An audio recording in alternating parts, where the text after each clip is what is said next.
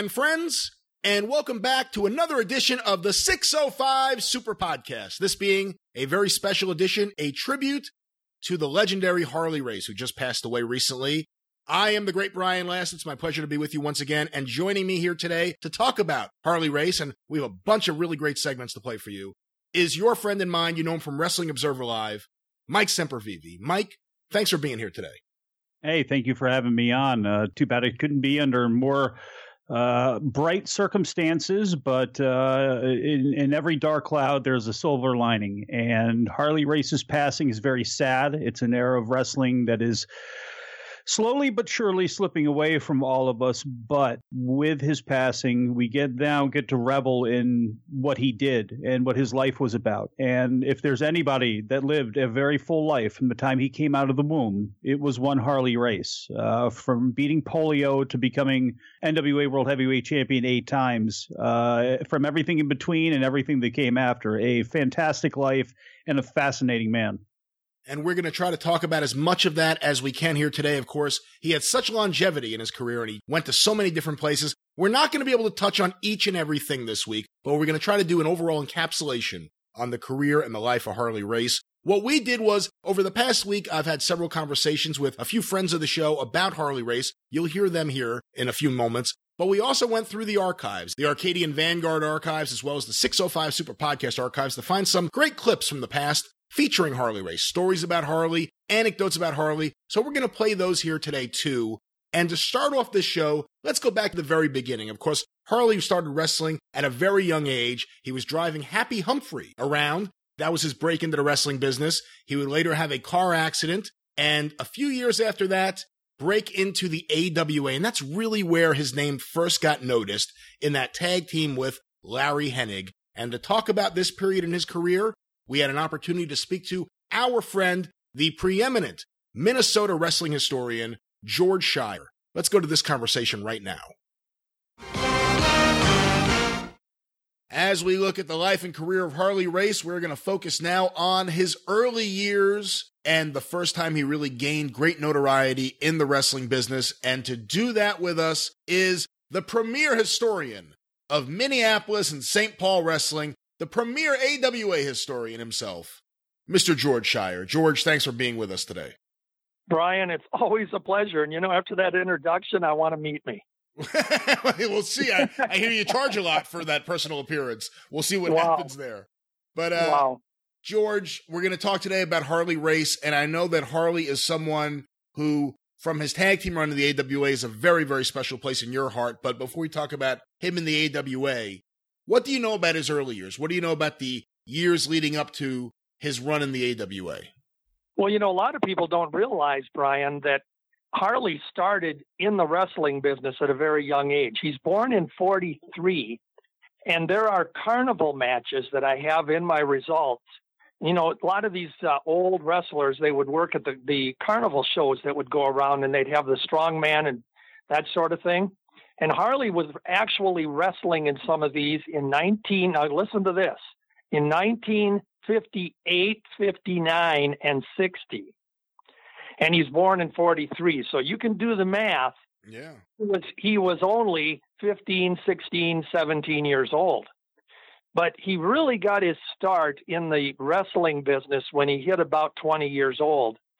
And his biggest backer was Gus Karras, out of St. Joseph, Missouri. And Gus had been a uh, not only a carnival uh, promoter, but he also promoted the wrestling, which was the big draw. And he took a loving for Harley Race. Harley had gained a lot of his early wrestling training from the Zbyszko brothers, and I can never pronounce their first names. Uh, but you know who I you Stan- know who I Stanislaus and Vladek. Yeah, there you go, Stanislaus. And you said it better than I would have did it. so he did receive a lot of his legit training from them, but he received wrestling training for pro wrestling from Buddy Killer Austin, who was well established in the wrestling business at that time, and a wrestler by the name of Ray Gordon. And also, I don't know if a lot of people know this, but Bobby Hercules Graham, put a lot of training into Harley Race in those very early years. So he had some good background. And of course, being in the Kansas City Central States area, pro wrestling was always a good draw. And that's basically where he started. But then he did go on to um, wrestle very briefly as Jack Long. And that was the name he used, with a wrestler named John Long, Johnny Long. They were the Long brothers. And they wrestled together from December of 62 through May of 63. And at that time, Race ended up breaking the fibula in his leg. He was out of action. And it was Gus Karras who brought him back to Kansas City and said, you know, we're going to take a look at your leg because Harley told the story one time that they they wanted to either amputate his leg or they said he'd never be able to wrestle again. And Gus Karras didn't want that to happen. So they had his own doctors or special doctors and they got him and whether that's wrestling lore or fact, it is part of the Harley race story. So Harley uh, ends up working, and it, it was Harley's own dad that gave Harley some good advice he got irritated with him because Harley had been wrestling using the name of Jack Long. And Harley's dad told him, you know, what the hell are you doing? Use your own name. You got a great wrestling name, Harley Race.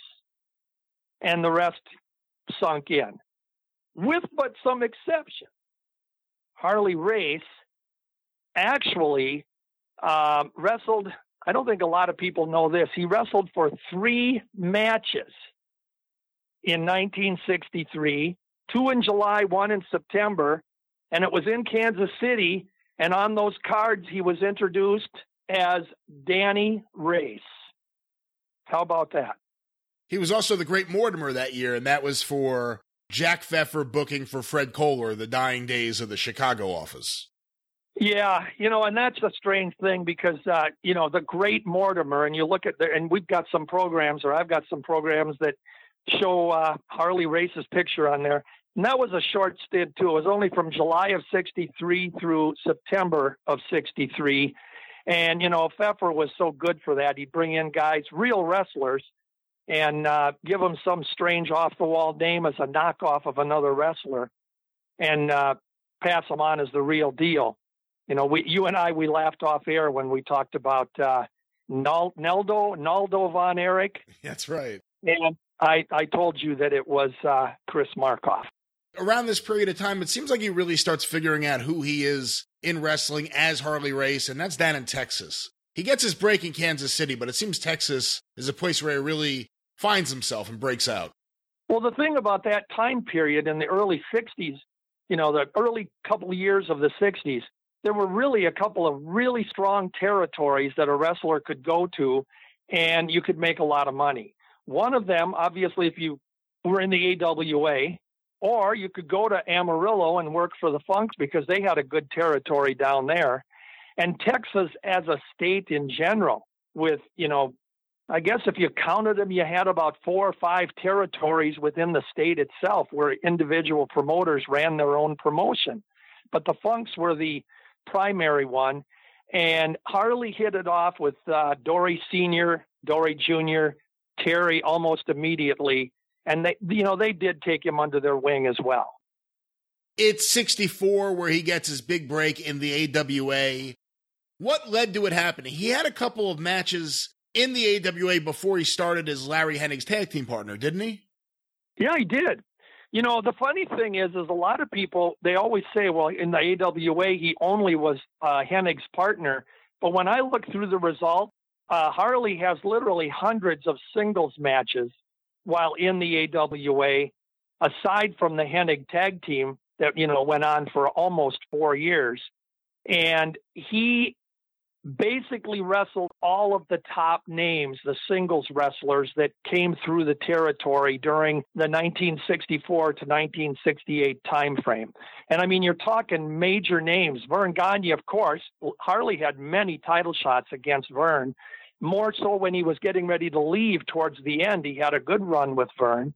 And but I mean, he wrestled against Cowboy Bill Watts and the Crusher and the Bruiser and Wilbur Snyder and Bob Ellis, uh, Ernie Ladd, Reggie Parks, Sailor Art Thomas, Johnny Powers, the Alaskan. I mean, pretty much everybody that was in the territory, Harley had singles matches with him. He had singles matches and really got over with Mighty Igor, Dick Garza. And I mean, they had a good program together. But his tag team run was the primary focus, and a lot of these singles matches would come out of a result of a, a disputed decision in a tag bout or something where the two guys wanted to settle it, that sort of thing. How did Harley get booked into the AWA, and had he met Larry Hennig before he got booked into the AWA? Well, there's two stories there. One is the truth. Okay. yeah. Okay.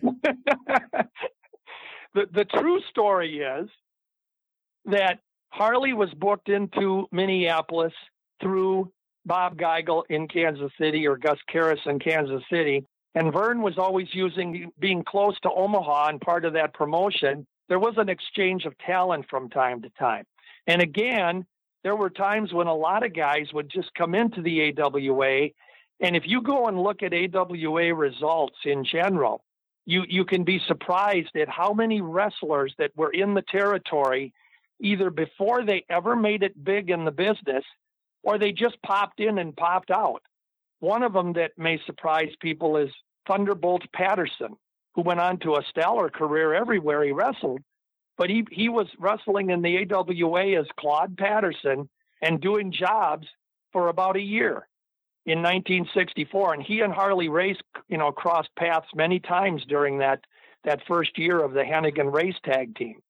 But going back to Race, he did show up, and it basically was just because he was coming in to make a few bucks. He came here in September of 1964, and he wrestled on TV, and then he had a singles match. And the the true story of how he hooked up with Larry was Larry Hennig saw him wrestling, and it was about the last six or seven months before this that Larry had pretty much became becoming into a heel wrestler himself. And Larry wanted to have a partner. And so he basically asked, could we have could I hook up with this young kid? And Harley at the time was 21 years old, 1964. Now Larry was uh, six years older seven Harley just died 76. He's 76, and Larry would have just turned 83. So I guess that makes him about seven years, right? Yeah. That was the difference. So Larry was the veteran on the team. That the AWA immediately billed them as the youngest tag team when the youngest tag team to ever win the tag title when they finally did. But here's how the AWA concocted their team. Larry Hennig, when he was down in Texas a few months earlier, and he had he was wrestling for the for the uh, the Dallas group at the time, and when he came back up to Minnesota and Harley was here, they concocted the story for their getting together as they met in Texas and they looked over the Texas sunset one night and declared to each other that they were going to become the greatest tag team ever in pro wrestling. And they had been together for a while. When they teamed up here, they'd already said they'd been together and they'd worked out their tank, their teaming together, and that they were going to be the greatest team ever, and that they were going to be the champions. And that's the story that we got. But the reality was is that Harley really was asked to be Larry's partner. Of course, they would be given nicknames Handsome Harley Race and Pretty Boy Larry Hennig. Larry Hennig would eventually become The Axe, a much more fitting name as he grew older. Harley would remain Handsome Harley Race pretty much throughout his entire career. Who gave them the nicknames? Where did the nicknames come from?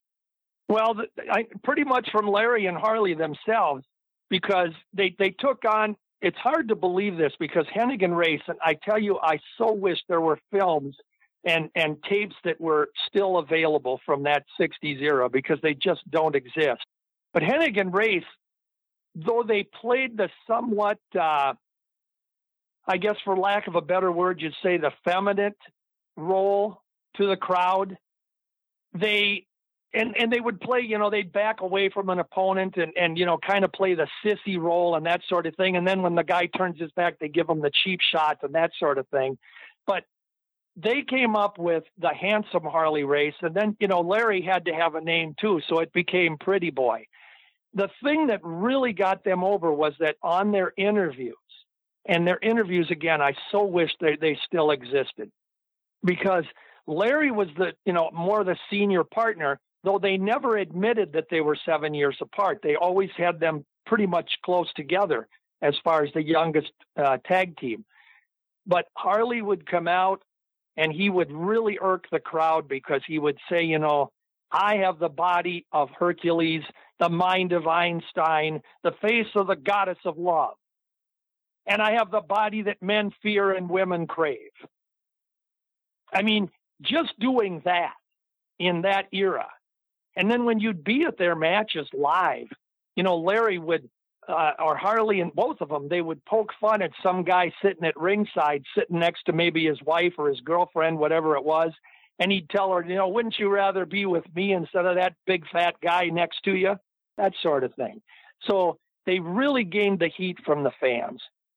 And the thing that was unique about their tag team is that the AWA immediately gave them a monster push from October when they hooked up in 64 I think their actual match together, the first one was like September, September 25th of uh, 64.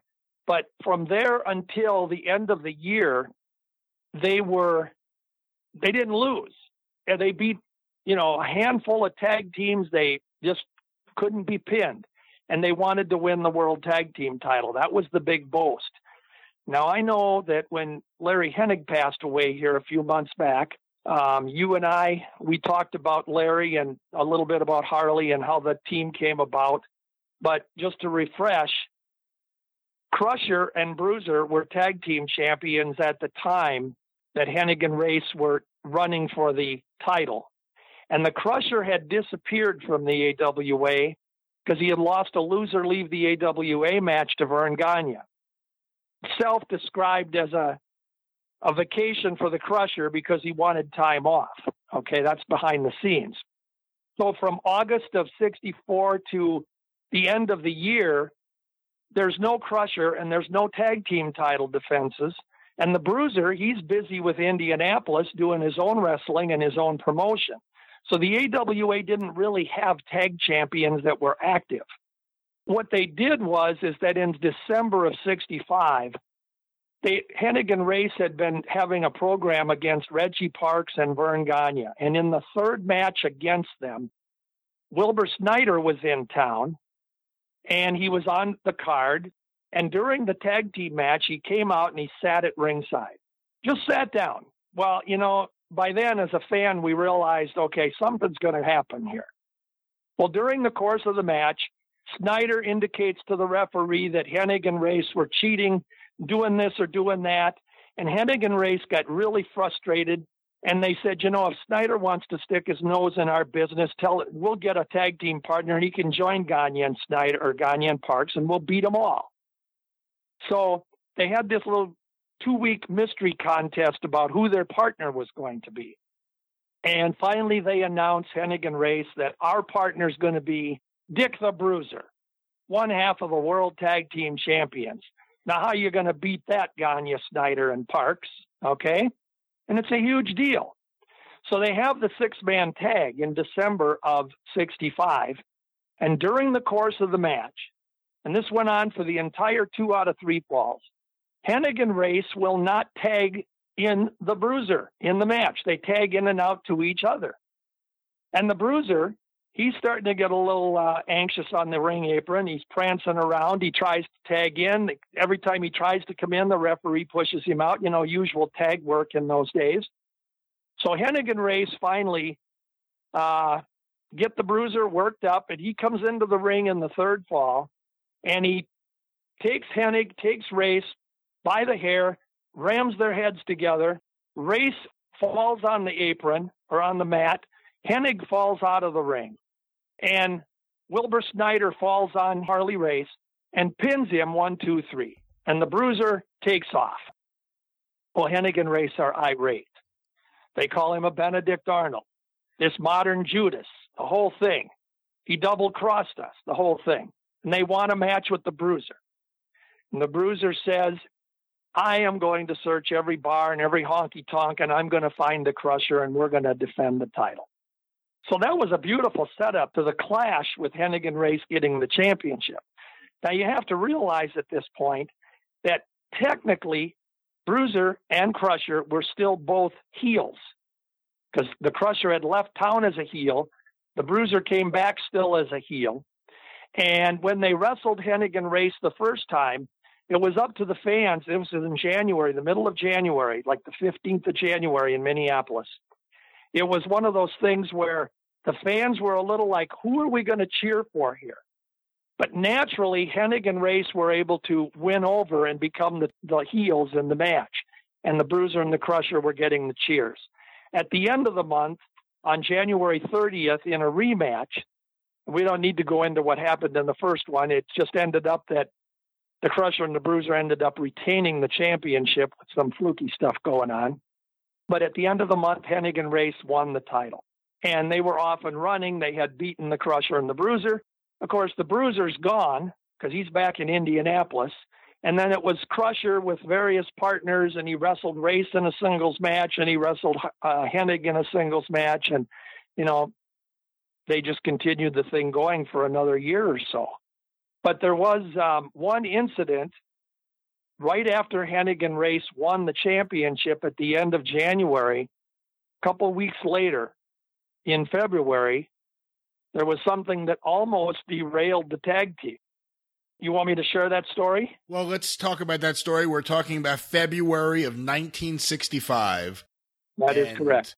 We are talking about, I guess this happened in Minneapolis, in Minnesota, correct? Yes, it did. There was a, a nightclub in downtown Minneapolis called the Chestnut Tree Nightclub and Lounge. And a lot of the wrestlers used to go into this lounge after the matches. And the wrestling office, the Minneapolis Wrestling Club, was located just a couple blocks away in downtown Minneapolis. So it was familiar territory. And they'd have the matches in Minneapolis at the auditorium. And then, of course, they could go over to this Chestnut Tree Lounge. Well, Hennig, Race, Eddie Sharkey, and Rene Goulet were at the nightclub together. Now, we should say they probably weren't together in the eyes of the fans because the, the babies and the heels couldn't be in the same place at the same time in those days. But Goulet and Sharkey were in the building. During the course of the night, there were three guys that were uh, beating up on a lady inside the club, pushing her around, kind of shoving her and slapping her a little bit. And Harley Race stood up, went over, and literally knocked two of the guys out right away. Well, the third guy got Harley from behind and he put a knife into Harley's shoulder blade. And Harley went down. He was taken to the hospital, spent the night. It made the morning papers that Harley Race, pro wrestler, uh, was a hero, saved this woman. There was some talk in the newspaper at the time that perhaps the, the woman had been a prostitute, but then again, we don't know that. It's just the way it was reported. But the bottom line was Harley came to her rescue. And so he was a hero. Well, on All Star Wrestling, the following Saturday night, they play it up on TV that Harley Race went to this lady's rescue and he is out of action. And Harley was out of ring action for about a month. So he missed a month of bookings.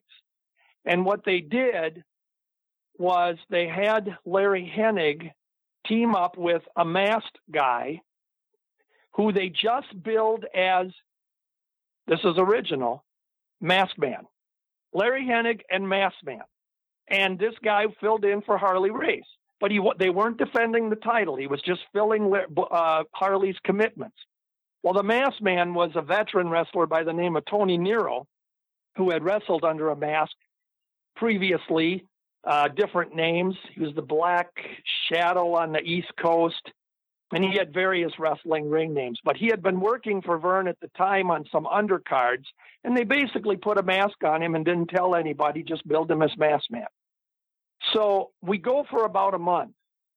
Harley comes back to ring action. Now, if you ever saw Harley race at that at that point or 20 years, 30 years later, he always had that mark on his back where that little knife went in. And it was like a half moon that the scar was there. So Harley comes back. Oh, and they played this up in the papers too that the knife had went into Harley's back and it had become only inches from his heart. You know, and again, I don't know whether this is part of kayfabe or it's the way it was, but it was reported that way in the newspaper clippings. So when he comes back to All Star Wrestling TV, his debut from this incident, he comes into the ring with Larry. They introduce Harley Race. And the studio audience stood up and clapped, giving him basically an ovation. And this was the beauty of Harley Race. He gets cheered. They rang the bell for the match on TV to start. And Harley Race took action for his team first. I'd have to look at the results to see who he was wrestling, but whoever it was, he just started pummeling the guy and kicking him and stomping him. And within about 15 seconds, Harley Race had that studio audience booing the heck out of him. And Harley said later, he said, I knew I had to get my heat back because I can't be a hero. And it was beautiful. So, coming out of his return, what was that first year as AWA Tag Team Champions like? I know they would win them and they would lose them, but what was that first year as a tag team really like? And Talk a little bit about some of the highlights. Well, you had you had a golden goose tag team here, that's for sure. They had um, they won the title at uh, on on January 30th of '65, and then in August or in July of '65, they had a, a program against the Crusher. And remember, I said Bruiser was gone and Crusher was using various partners to try to get back the title from Hannigan Race. Yeah. Well, he did the unlikely thing because he had now become basically very popular. And he did the unlikely thing where he asked Vern Gagne to be his partner. And then we had that great angle where can Vern trust the Crusher?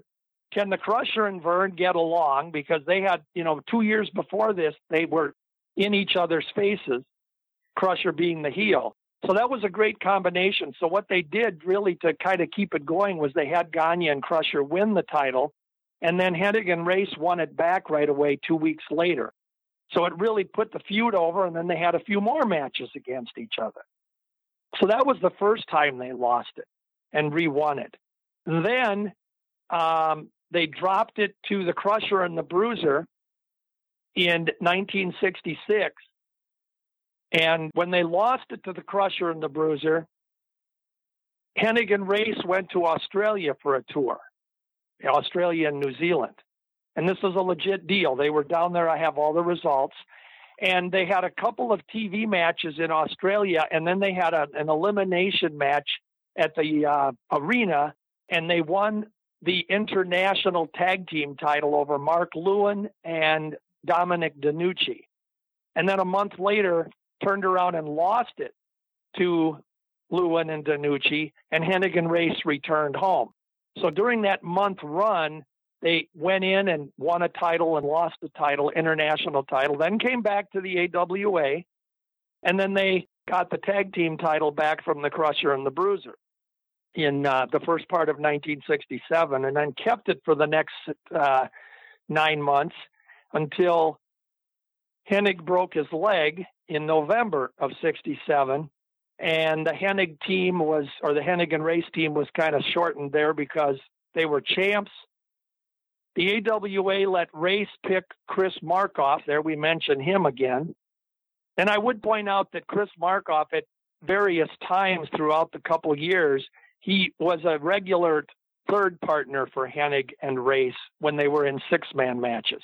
During that time period, we had Handsome Harley, Pretty Boy Larry, and as Crusher called him, Sweet Lips Christine for Chris Markoff.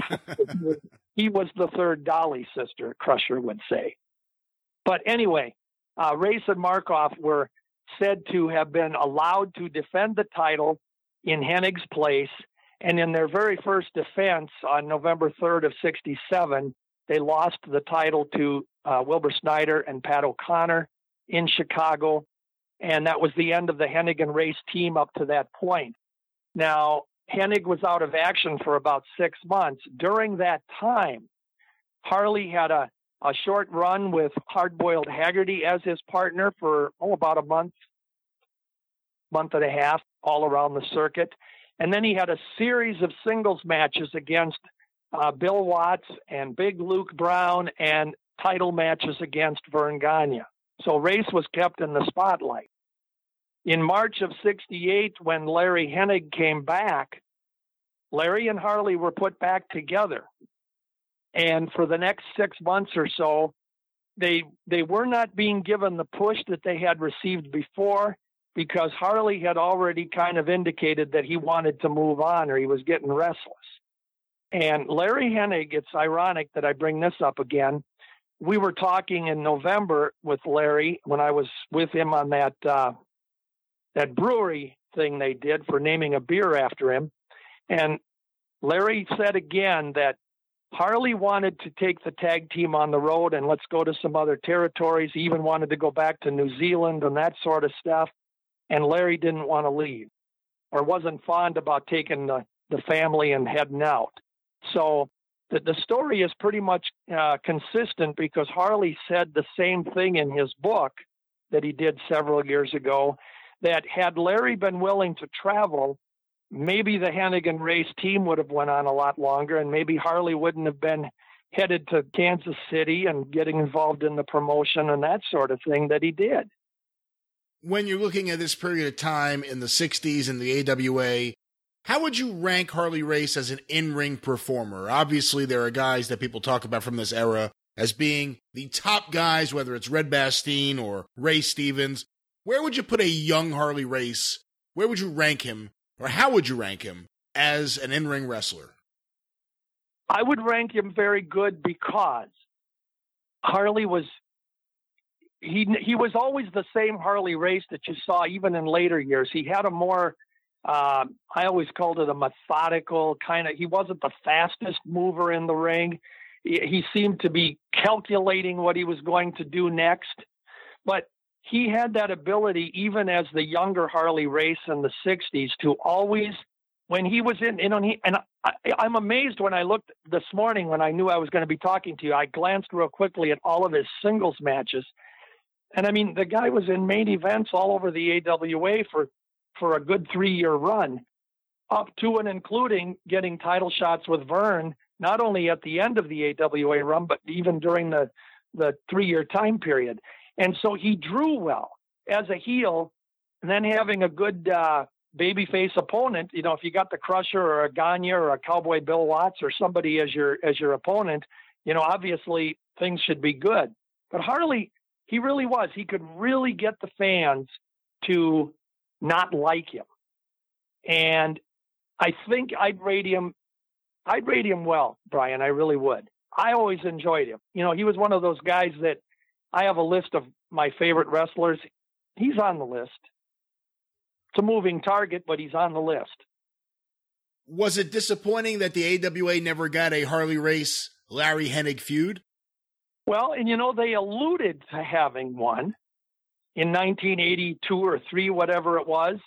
Um, and again, we'd have to go back and look at the the results. But Harley had come back in here during the uh, promotional war with the WWF when they were going national, and Harley had come in here and was managed very briefly by Bobby Heenan. And Harley was promoted as being the former NWA champion. And AWA fans, you know, the the longtime fans, they knew Harley Race, and those that followed through magazines, etc. And they had a match on TV where Harley Race had attacked Curt Hennig, Larry's son, and Larry came to his rescue. And there was an interview that they they played where Larry said, you know, if you want a piece of me, you're trying to end my boy's career, etc you know, and I don't know what happened to you, Harley Race, but you know, we were, ex- I was excited, fans were excited, but Race was gone. You know, I don't know what happened. And uh, as you and I, we talked off air, Verne was involved as promoter here, and Harley was involved in Central States, and they both owned a piece of St. Louis together. Yeah. You know, I think this was there was something that happened where Harley wasn't here, whether it was three days or what it was. Uh, but the hint was there.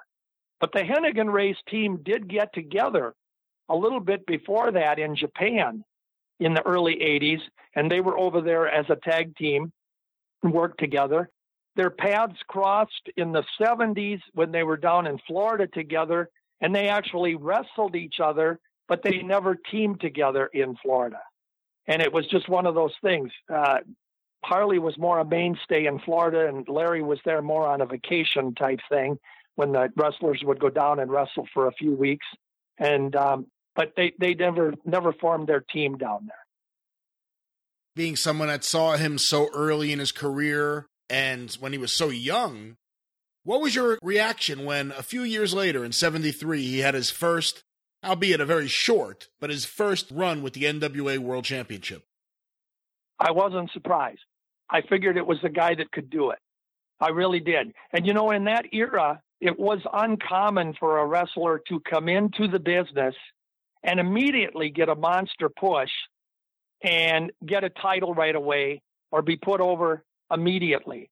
Harley Race was a rare exception coming into the AWA. Now, had he been alone in those early couple years in 1964, 65, and just come in without Larry Hennig and without being the tag team, I don't know that he could have carried himself on his own at that point as a singles strictly, but it's the old, uh, you know, you're in the right place at the right time scenario, and Hennig and him meshed together, and it worked.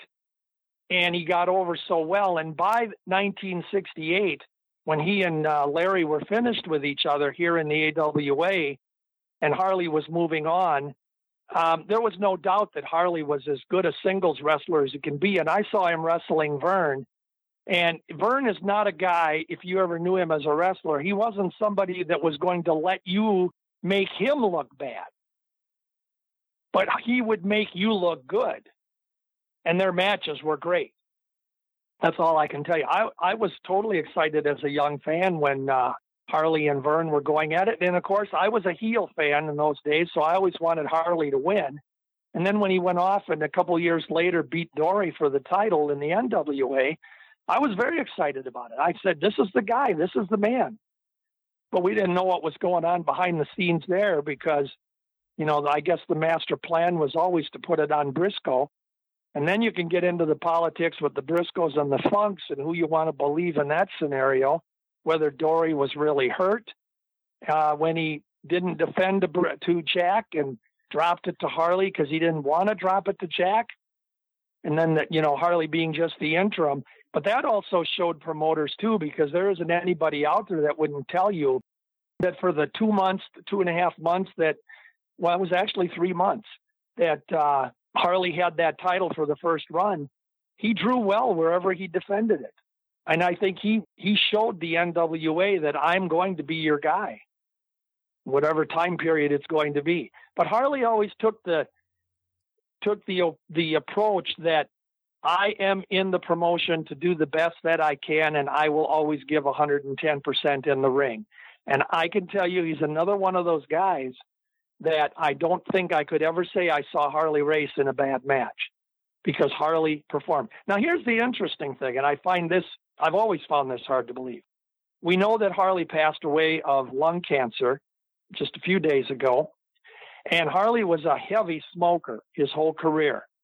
And I always found it very interesting that a guy who smoked as much as he did could go night after night after night in one hour Broadway, Broadways against opponents during his championship years. And of course, even in his younger days, Larry Larry said that to me when we talked last. He said Larry always had a cigarette in his hand. That amazes me because I just don't think of somebody having the endurance that he did, but he did have that stamina in the ring to, to go an hour every night. George, as we wrap up this segment, you had a lot of great tag teams in the AWA. What's the legacy that Pretty Boy, Larry Hennig, and Handsome Harley Race leave behind? I think it's safe to say that for many, many years, the AWA has been or was considered to be a tag team territory. And I think it's safe to say that if you're ranking tag teams in the AWA's 30 year history, Hennig and Race probably rank as high on the list as they could get. It would be like Hennig and Race, Crusher and Bruiser, Bockwinkel and Stevens, the Vachon brothers. Those teams would be the premier tag teams. If you go into the 70s, you're going to throw the high flyers in there because they definitely ruled that that sector. But those are your teams. And we had hundreds of tag teams and dozens and dozens of regular tag teams that came through the AWA or worked in the AWA. And I think Hennig and Race are probably for the 60s, other than Crusher and Bruiser, I would say Hennig and Race are the, the team that everybody will and should remember. If you get to the 70s, then you're going to go to Bockwinkel and Stevens and, you know, that sort of thing, the high flyers. That, that's how it breaks down. One of the things you heard mentioned there by George Schire was Harley being stabbed in a restaurant in Minnesota. This is actually something we talked about previously here on the 605 Super Podcast on an episode of In the News with Jim Cornette, where Jim and myself look at classic wrestling newspaper articles. Let's go to this right now. Let's hear the newspaper coverage, as well as some of Jim Cornette's personal memories of Harley Race. Let's go to In the News with Jim Cornette talking about Harley Race being stabbed. This first story, Jim, is from the Star Tribune in Minneapolis, Minnesota, February 16th, 1965. Assault charge filed in stabbing of wrestler race. John Morton was charged with aggravated assault Monday after allegedly stabbing professional wrestler Harley Race in the back during a fight in a Minneapolis restaurant Friday. Race told police that he was eating in the Chestnut Tree, 1370 Nicollet Avenue, when three men entered the restaurant. Police said that one of the men, Jack LaRue, 25, 591 Dayton Avenue, St. Paul, struck a woman in the face. Race, who was alone, interrupted and told LaRue to leave the woman, Peggy Hayden, 22, alone. The wrestler returned to his table, but a waitress informed him that one of the men had a knife, police said.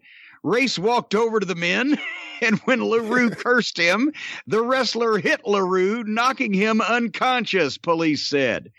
Morton, 25, address unknown, then allegedly stabbed Race. The wrestler was taken to the hospital and released after being treated. Police arrested Morton as he and a companion, Kenneth Alexander, 26 of 3609 Second Avenue South, were carrying LaRue from the restaurant. Now, we always hear these stories, Jim, about the toughness of Harley Race. And here's an amazing example because not only is he stabbed, but he's told there's a knife and he runs towards yeah. the knife.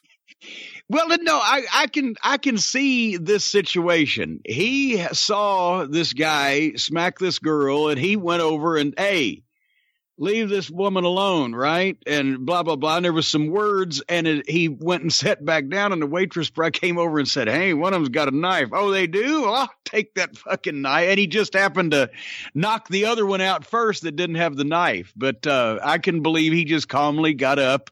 Went back over there because they were probably mouthing off, and here you go. Now, I had heard I don't know that that's the only time that Harley Race got stabbed uh, breaking up a beef in a restaurant. Uh, there may have been another one as well, but um, uh, you know, that's he wasn't going to take any bullshit off any. And this was 1965. He was uh, not quite 30 at that point, right? So uh, he was a uh, he was even younger and tougher than.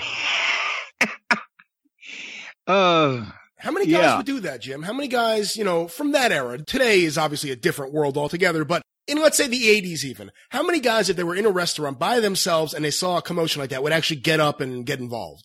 Uh, but, but some of them. I mean, I can't just specifically call exact names, but uh, you know, it, it, Buddy Rogers didn't he make the papers a couple years before he died for taking some guy down in a diner or something and and fucking him up that was trying to rob the place or bothering people. He was 71 or so, I think, at the time. Yeah. You know, I, I, mean, it obviously would depend on the the venue and the uh, the numbers, but uh, I wouldn't be surprised for a guy like Harley of three on one, he would do the old deal where he wanted to wait until a few more of them showed up to make it even. How much time did you ever get to spend around Harley? I know he was there briefly in 1990. I know he was there in 85, but that may have been before you got in there. Did you get to spend much time around Harley during your career? Um, well, it, just every once in a while at, at, you know, most recently over the past 20 years or however many years at FanFests and et cetera. But I mean, he was in Greensboro one night as a special attraction while we were, uh, had just got in for Crockett. And, uh, you know, it was just, it was, I mean, I didn't sit down and take up all of his time, uh, his, his important, you know, bootlaces and cigarette smoking time to uh, bend his ear like I would one of the boys that, you know, wouldn't knock me out. but but I remember, I, you know, in that night in Greensboro, we were sitting near each other in the locker room, and and he was talking about. I, I can't remember how it came up. He might have mentioned he had to have surgery on something, and us. And I, he took my hand and put it on his kneecap, and that would sound in anybody else but Harley, it would sound dirty. But he put it on his kneecap. It was like feeling a bone, a, a bean bag. His kneecap wasn't in like a bone. It was like it was like it wasn't mushy it was hard pebbles of shit and his elbows were like pebbles of shit and i'm like what the fuck because uh, uh, he took all those bumps all those years. He took them exactly squarely and perfectly. But my god he used to take that full flat back body slam on concrete. And you know uh, even as tough as he was it it you know fucked up a lot of shit in there. But I, I was amazed he could still walk and he was out there wrestling in one of the main events. I don't think I ever really truly appreciated Harley when I was younger until I saw the Mid Atlantic tapes and I saw that match with him and Steamboat. Yeah. That really made me appreciate how, when he was just a little bit younger than when I first saw him, how he was able to move around. Well, and see, I had first seen him right about the time of the Mid Atlantic films that were shot in the late 70s. I saw him 77 uh, was the first time I saw him live when he got the NWA title. And going back then, and it was a big deal. I remember, obviously, at the time, I saw him in Memphis, and he came he came to Louisville against Rocky Johnson, Memphis against Rocky Johnson. Then I finally got to see him uh, in Atlanta against Tommy Rich, and et cetera, over the couple of year period, right before he started slowing down in the '80s, right.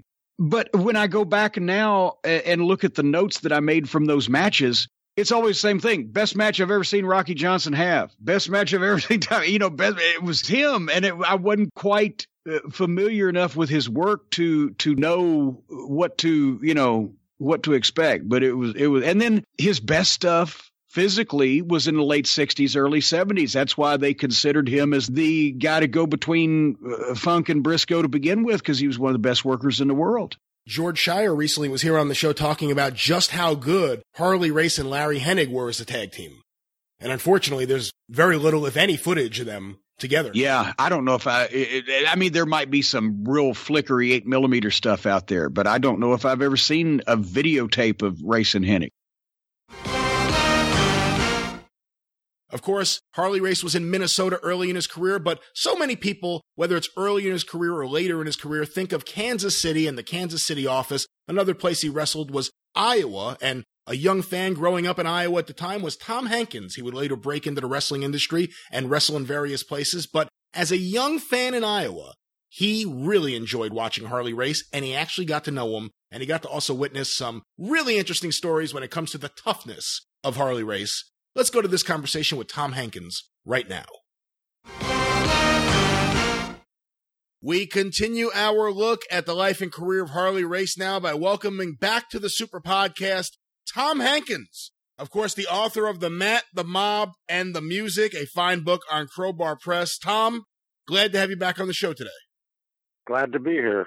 Sorry it's not under better circumstances, but but still we're going to get to pay tribute to someone who certainly deserves it, and that is Harley Race. And the reason I asked you to be on this show was I know that not just through being a wrestler, but through some of the interactions you had with Harley Race, you got to know him a little bit, and I wanted you to share those stories with the listeners today. Okay, well, I'd be glad to. I first met Harley when I was 21 in 1970 in Waterloo, Iowa.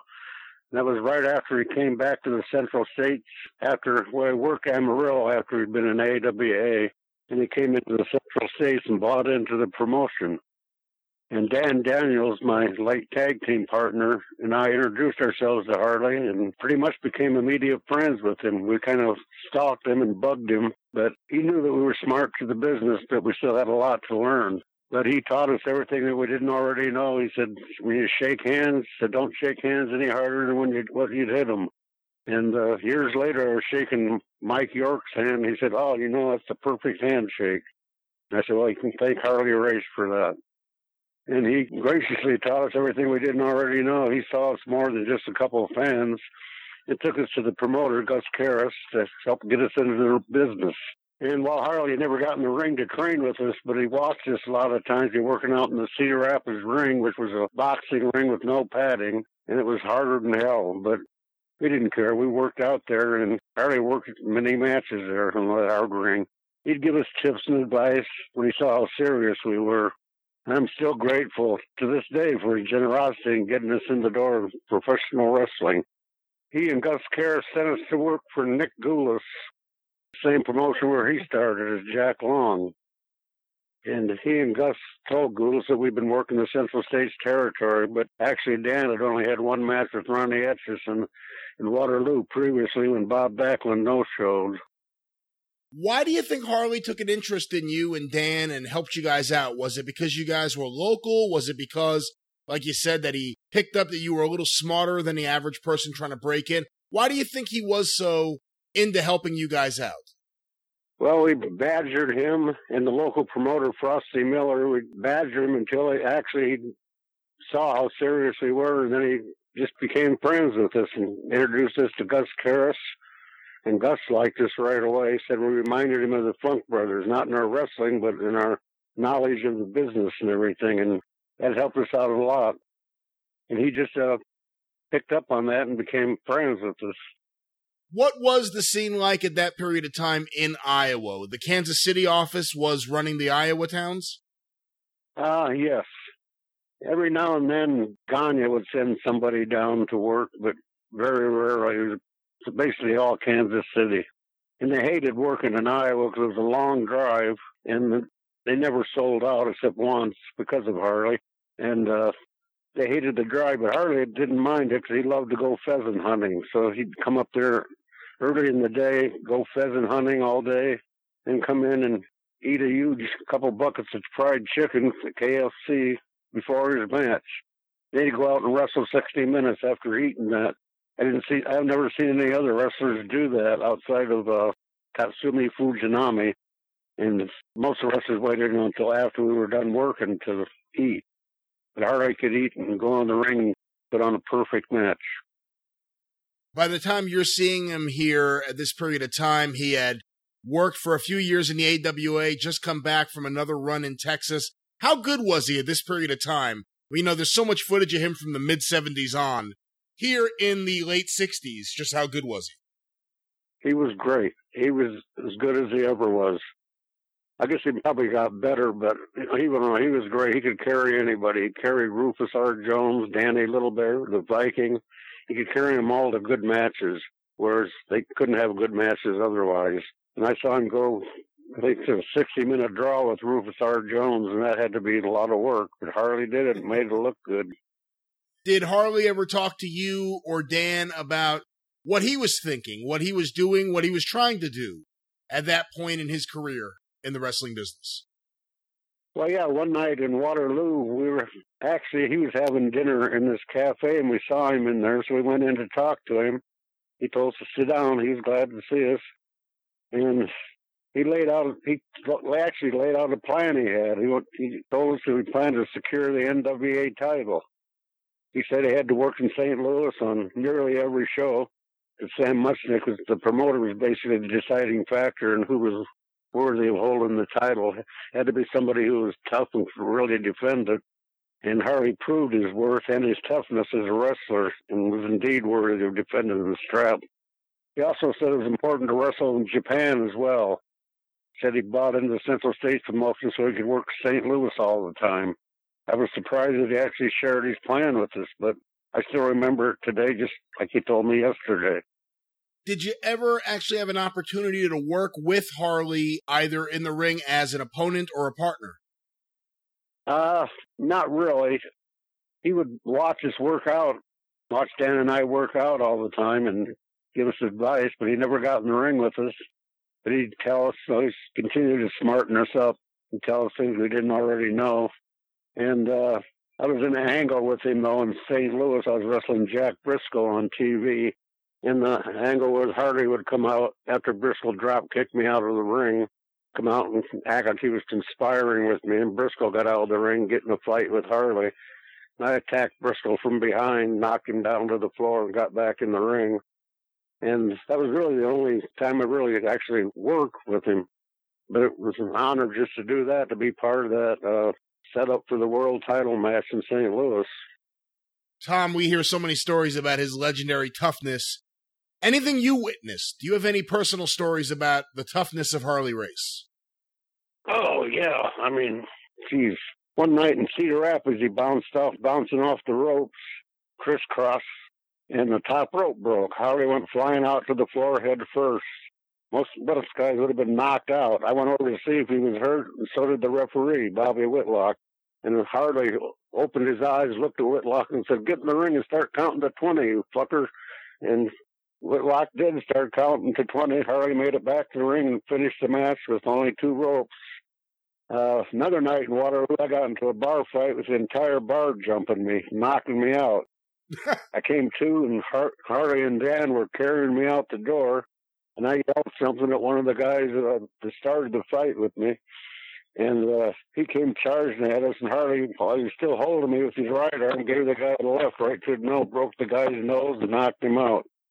Another time in Waterloo, he and Baron von Raschke just won a match. Were on the way back to the dressing room when a fan grabbed the bell and hit Harley on the back of the head with the bell. And I owned that bell, and it was made from a switch engine bell from the railroad, mounted on an inch-thick pine board, and it was probably weighed 15, 20 pounds. He hit Harley as hard as he could with that bell. And Dan grabbed the guy's arms after that, and Harley turned around, punched him one punch to the face, broke his jaw, knocked him out, he was out cold for two days and made the newspapers and the TV news. And the next night in Cedar Rapids, they were running again. That's the only time they ever sold out Cedar Rapids. Everybody came to see this Harley race. They wanted to see this guy that knocked this guy out and put him into the concussion. And although I think most of them knew who he was anyway, but everybody showed up and they actually had a turn away crowd for the only time I can remember in 20 years there. He was uh, definitely a tough guy. There's the story of him in Minneapolis, of course, getting stabbed and beating the guy. Well, Tom, when you look back on Harley Race, how are you going to personally remember him? What's your best personal memory of Harley? I think sitting down at dinner with him when he went over his plans with us, he kind of just laid him out what he was going to do to get the title, get the NWA title. And I'll never forget that. I mean, I saw him in so many great matches that I can't pick just one. I'd go to see him in St. Louis and Kansas City and then Iowa, of course. And I saw him against you know, all the top opponents. I saw him and Dory Funk Jr. go to an hour draw in Waterloo. So they came back next time, with no time limit, or 90 minute, nine, not no time limit, it was 90 minute time limit. And they went about 70 minutes into a double count out and fought all the way back to the dressing room.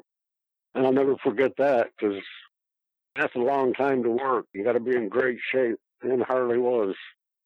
You know, he may not have looked like it. He was definitely in great shape and tough, and he could go forever.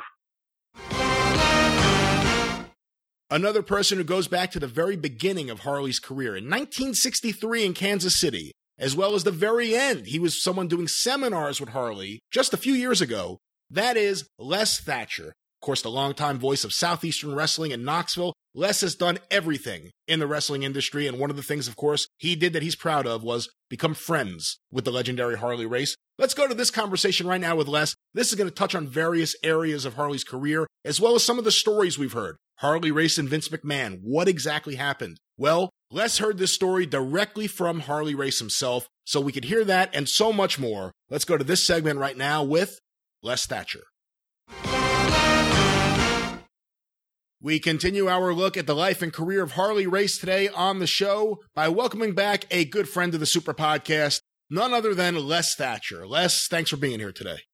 Hey, it's my pleasure, Brian. Of course, it could be under greater, or better circumstances uh, because, uh, you know, uh, the industry uh, lost a hell of a champion, a hell of a, a, performer, and a guy who made a big mark. And but then I lost a, a personal friend of many years as well. So it, hasn't been a great week for me either.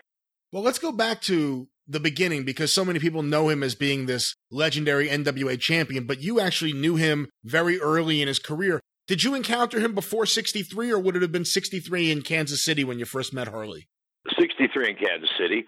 Uh, he was 19 and I was 22. And uh, I remember his birthday because his birthday is uh, my wife's is is uh, April the 26th, is, and Harley's is as well.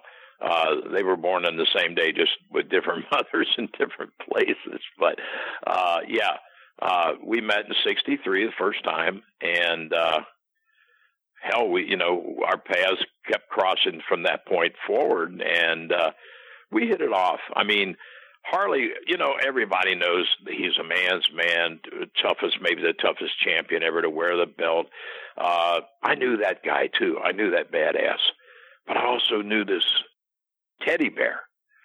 And you know, I've said to people, I, we were uh, my wife and I were blessed to have been uh, guests in he and BJ his uh, his wife's home.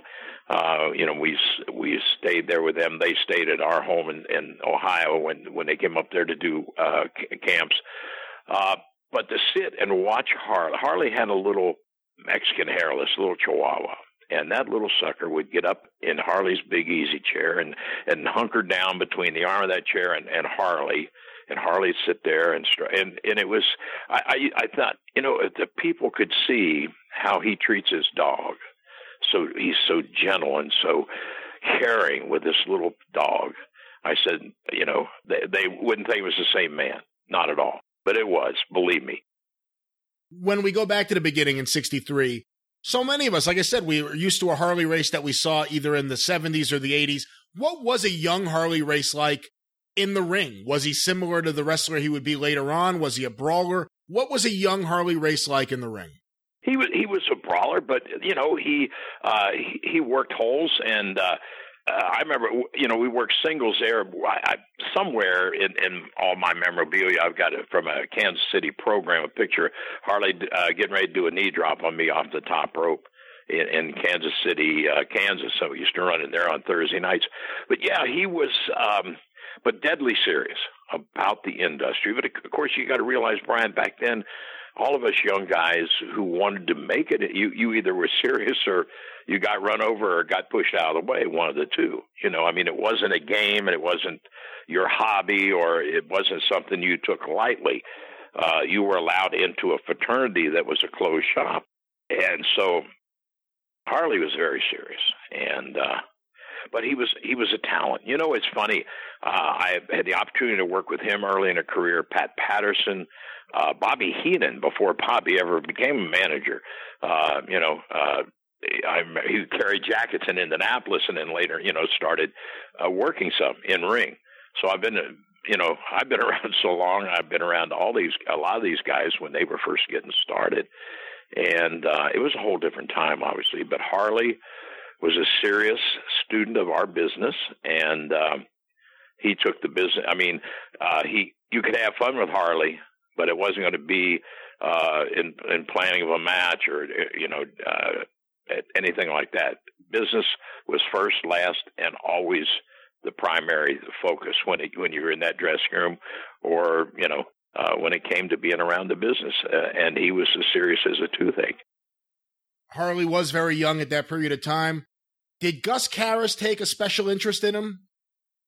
You know, I, I yeah, Gus Gus was a nice guy too. Of course, Gus uh, lived in St. Joe, Missouri, and and promoted St. Joe, and actually started promoting in that area, and then you know became partners with Bob Geigel and Pat O'Connor, and then later Harley became you know part of that promotion as well. But uh, yeah, you know, and I, I think Gus Gus had an eye for talent. If you stop and think, Joe Hamilton, you know, one of the original assassins, uh, came up through the, the, ranks there. Uh, Ronnie Etchison, Sonny Myers. So Gus had a hell of a, an eye for talent. And if you understood our business and you had the opportunity to get in the ring with a, a 19 year old Harley Race, you realized that experience wise, he, he was. Uh, you you wouldn't think he was 19 years old. You would you would have thought, hey, this guy's been around a while. Of course, he had because what he was 15, I think, when he started in the business.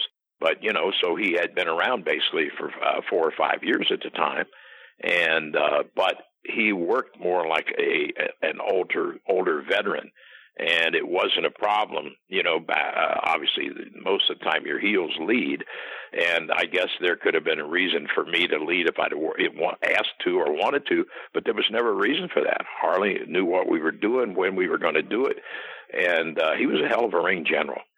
Uh, he really was. Who was it? Somebody just here recently uh, in the last week or so was mentioning that very same thing that uh, they worked with Harley when they were young and were nervous and scared, and Harley walked them through a match just as easy as possible. Like I say, you know, that mean, tough, uh, scrap iron guy that that everybody talks about, there that was real. But there was the other side of Harley, the the humane side, the uh, the gentleman uh, the, you know, he wasn't a loud guy, uh, and but if, if he if you were his friend, if, if he had respect for you, you knew that, and uh, you, you know, Harley was a guy you wanted to be respected by. I mean, that wasn't so much, I don't think, in '63, but then as as we both grew and had the opportunity to cross paths later, you know, through the years, when I realized that Harley uh, respected me as an in ring performer and as a trainer, that was good. I mean, that was like being handed an award, Brian, because here was one of the best ever, and he's saying, You're good. I'll never forget uh, when they uh, he got the ring uh, from the Pro Wrestling Hall of Fame, uh, not the WWE, but uh, the other one. And I remember he said, looked at me. He said, You're going to get one of these because you deserve it. And you know what? I may never. But if Harley Race said I deserved it, by God, I believe I did, Brian. So here early in his career, 63, between here and I guess 10 years later in 73, when you would have been in the Georgia office, did you encounter him much when he was in the AWA or working in West Texas, or did you not see him until years later in Atlanta? It was years later in Atlanta, and and then of course as a champion, you know, he came through here uh, through Knoxville. Uh, you know, I was I, I worked in the office in Charlotte, I worked in the office in Atlanta, I worked in the office here, and uh, so I you know I encountered him uh, as a champion, you know, on on his run through any of these these particular territories. Uh, I I know I posted a picture from I think it was '79 here in Knoxville, uh, a picture of Harley and I at the uh, Knoxville Civic Coliseum. It was a Thanksgiving night. He was uh, this was uh, during the war that you, you've covered so beautifully, you know, on Ron's show and, and Jimmy's and and the times we've had together. Uh, but it was uh, Harley defending the title against Dickie Slater. And uh, Don Curtis was our uh, commissioner of record at the time, and Don did come into town from time to time to you know to oversee things and uh, you know to actually you know show that there was a, legitimately a, a commissioner for Southeastern Wrestling. And so Don and his uh, Dottie and their their daughters, who were just young at the time, uh, came flew up from Jacksonville, and Dottie brought a turkey from Jacksonville. So, and after that uh, Thanksgiving show, we came back to my apartment. Uh, Don, Dottie, and their their daughters, Harley and I, and that's where we had Thanksgiving dinner. So, uh, you know, little things like that popped up uh, since Harley's passing, and you see those things, and and uh, I savor them. I truly do in my time with Harley. Uh, never mind in the ring or as a trainer, but um, just as two human beings. Like I say, he was uh, he and his wife are guests in our home and us in theirs. And uh, I'm proud of that, and, and proud to say, I've, you know, I've been able to work with him and be his friend. We did a lot of things first together in recent years. Uh, he and I came up. We started doing the training camps at Cauliflower Alley. We did four years of those training camps um, together. Uh, the first NOAH week long tryout camps when Harley was living in Eldon had his school there Um, the first couple years, you know, I was part of those. Steamboat and I and Harley worked together that first year, and um, which brought us around to you know the EPW, the Elite Pro Wrestling Training, doing the doing the training manual. And as far as I know, the three of us were the first guys to do multi-day uh, camps, training camps for independent promotions. So. Um, we've forged a couple of fronts together, and uh, I'm, uh, you know, I'm proud of that. And, and that manual, by the way, you know, that thing's out of print, and it pops up on eBay and Amazon occasionally, and I've seen the thing priced at 400 bucks a pop. Wow. And Alex Marzez says, "Where can we get a reprint on those?" I said, "Absolutely, at 400 bucks a pop, I wish I had a, a couple cases of those suckers." Did Harley enjoy working with young wrestlers? Because, you know, in, in, a lot of other sports, the biggest stars don't always make good coaches, don't always want to coach. So here's Harley Race, world traveler, one of the great world champions of all time. Did he enjoy working with young wrestlers? Yes. I, I think something that that was one of the things I think with uh, Harley Steamer and myself. Um, the one thing, you know, if a young guy had had that drive and passion and desire, and he showed you that he was given everything that he had to give. You wanted to spend time with him. You wanted to work with him. But if you, you know, wanted to come across as though you knew more than we did or Harley did, then um, you were in the wrong place at the wrong time because he wouldn't he wouldn't tolerate that, and he shouldn't. But yes, he but but he was a disciplinarian. Uh, I know at that first year, that first camp, we were down to the last day and trying to decide who was going to be picked, you know, to take the shot at Noah. And there was this young man, uh, and and the deal was we were adamant about we were having these five minute matches, and if the referee gets to four, you better break on the ropes because five is a disqualification. You, you're not going to middle the referee or put heat on the referee.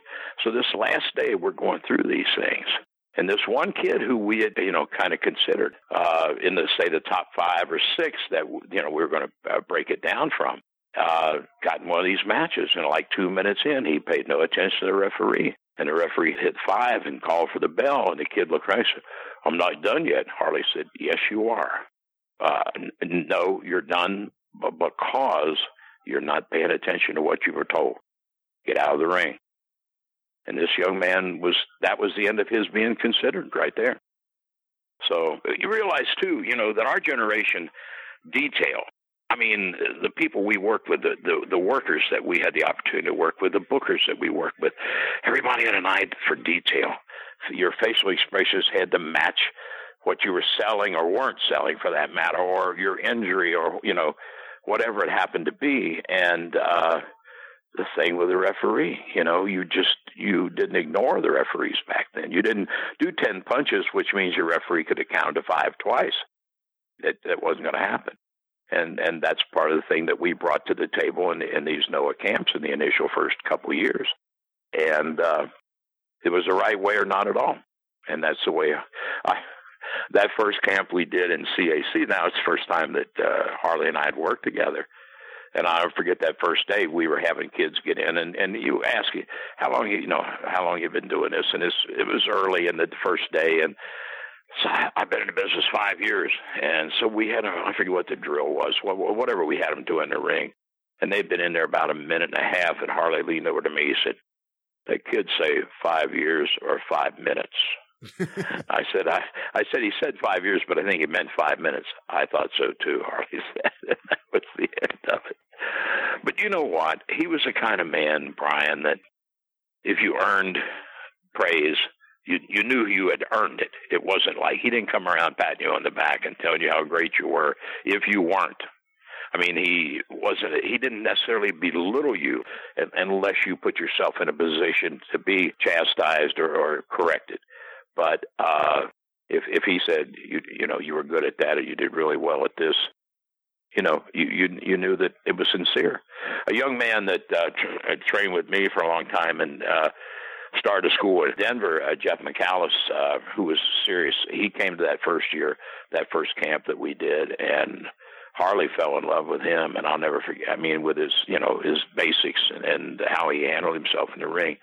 And I, I remember Jeff saying he, you know, uh, well, he sent me uh, when Harley passed away last week. Uh, Jeff called me and, and was telling me, he said, you know, remembering that first Noah camp and and work with Harley. Of course, he'd worked with Harley, and, and we went out to uh, Denver and did a, uh, a camp for Jeff out there too.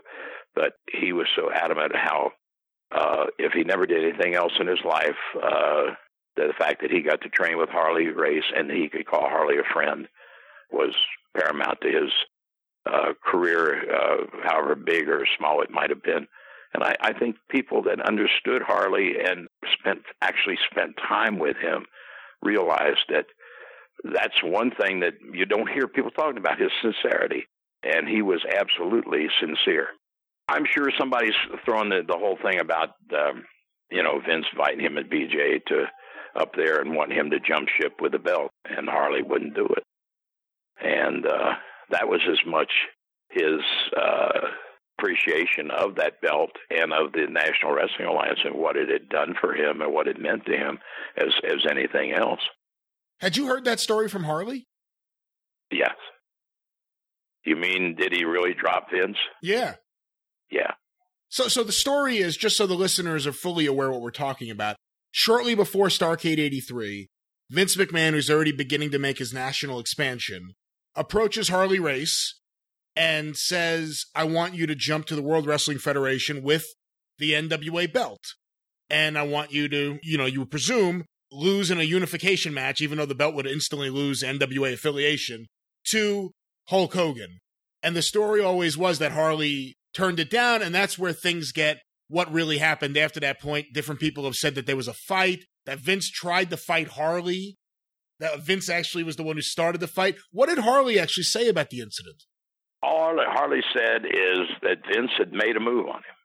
I, and I didn't push him for you know for details. I don't even know how it came up. You know, it was in a conversation at his home, and that uh, from the again, like I say, I didn't push for details, but it came out of Harley's mouth that uh, there was an altercation. Vince tried to take him down, or tried to take a shot at him, and Harley took him down, knocked him down. And, somebody said, "You know that for sure?" I said, "I know this for sure." I, I said, "Harley told me that." And if Harley told me, I'm, I've never known him to make things like that up. So as far as I know, it's it's factual. That's one of the things about Harley. He had a reputation as someone who could handle himself, someone who was tough. Let's go back to 73. You're in the Georgia office, Les. Do you remember when everything went down? It was supposed to be Dory Funk Jr. dropping the title to Jack Briscoe. Then there's a mysterious tractor accident on Dory Sr.'s ranch, and Dory Jr. comes back and drops it to Harley Race. Was the story that they put Harley in there because they knew there would be no shenanigans from the Funks? I believe so. Uh, I, I truly believe that. I don't know that to be a fact. It's not something Harley and I ever discussed, but during that time, that was a story that I heard as well. And uh, I don't know that, you know, you hear so many stories in our business about this guy was tough or that guy was tough or, you know, did you see this guy do that, do this or the other thing? And that's one of the things I don't know of anybody that ever got in Harley's face and said, well, let's go. And if you know of somebody, tell me about it because I don't know anybody that ever pulled that stunt. You know, that's like the Valentine thing with uh, Jay York and the Atomizer. And then they took that on the road. Didn't they end up doing that in multiple different? I, I think so. I think so. But uh, well, you know it, that that's the thing. I I, I think it, Harley Harley never, the, to my knowledge anyway. You know, when we met in '63 or any other time over the years, uh, I don't. Harley never set out to intimidate me. Uh, I was never. I never thought, well, I've got to watch my p's and q's with Harley, but it never crossed my mind to push him. You know, to try him and and listen. I'm not. I'm not a badass to begin with. I'll be the first to tell you that. On a list of a hundred, I'll be I'll be the hundred and first to pick. But uh, I I think you know you just the way Harley carried himself, and of course, his, you know he had a reputation, but you know, you respected a man. That was first, last, and always in my mind. uh, when we were kids in 63 in Kansas City. It never crossed my mind that I was better than Harley as a person or, or I grew up different because he grew up doing this and I grew up doing something else. That never crossed my mind. From the initial, uh, our initial contact till the last time we spoke, I've always respected Harley, and I've never crossed my mind to to try him or or to question, you know, if he told me this is going to happen or this did happen. Well, like we were just talking about the thing with Vince. If Harley told me it happened, it happened.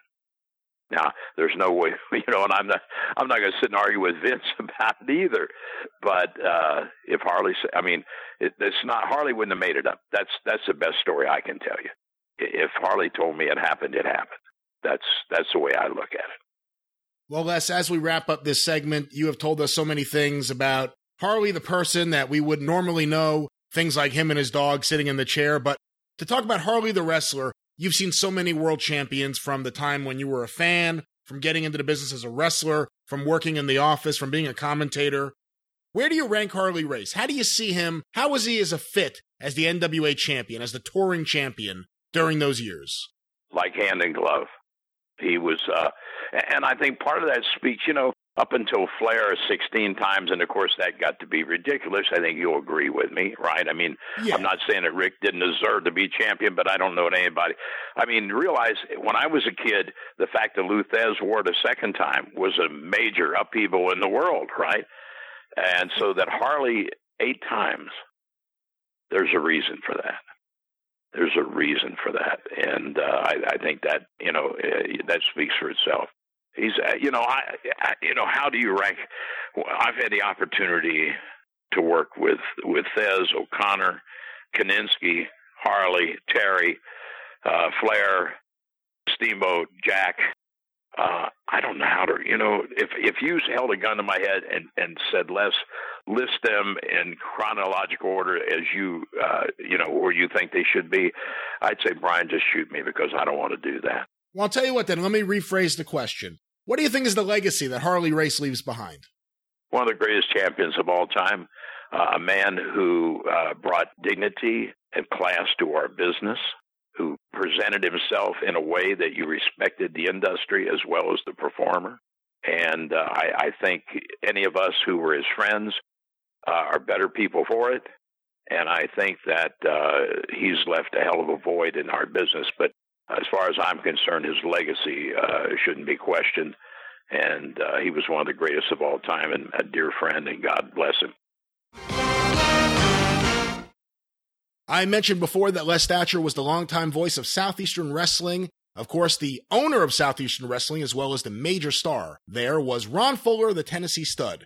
And recently on the Super Studcast, available for patrons of the Studcast, we discussed Ron's 10 most memorable matches, and of course, one of them had to be with Harley Race. This is while Harley Race was the NWA champion, he came into Knoxville for a very memorable match with Ron Fuller.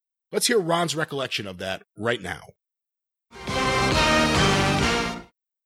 Yes, sir. And uh, always loved working with Harley. Uh, this is the only ma- time I ever wrestled Harley when it wasn't a world championship match, and uh, it was uh, it was a really really phenomenal event uh, for fans who liked uh, gore and you know blood and guts. This this match had a whole lot of that. so and I'd already had my first world title shot with Harley on, on April 28th of 1977. Uh, and uh, this uh, this match comes about six months later.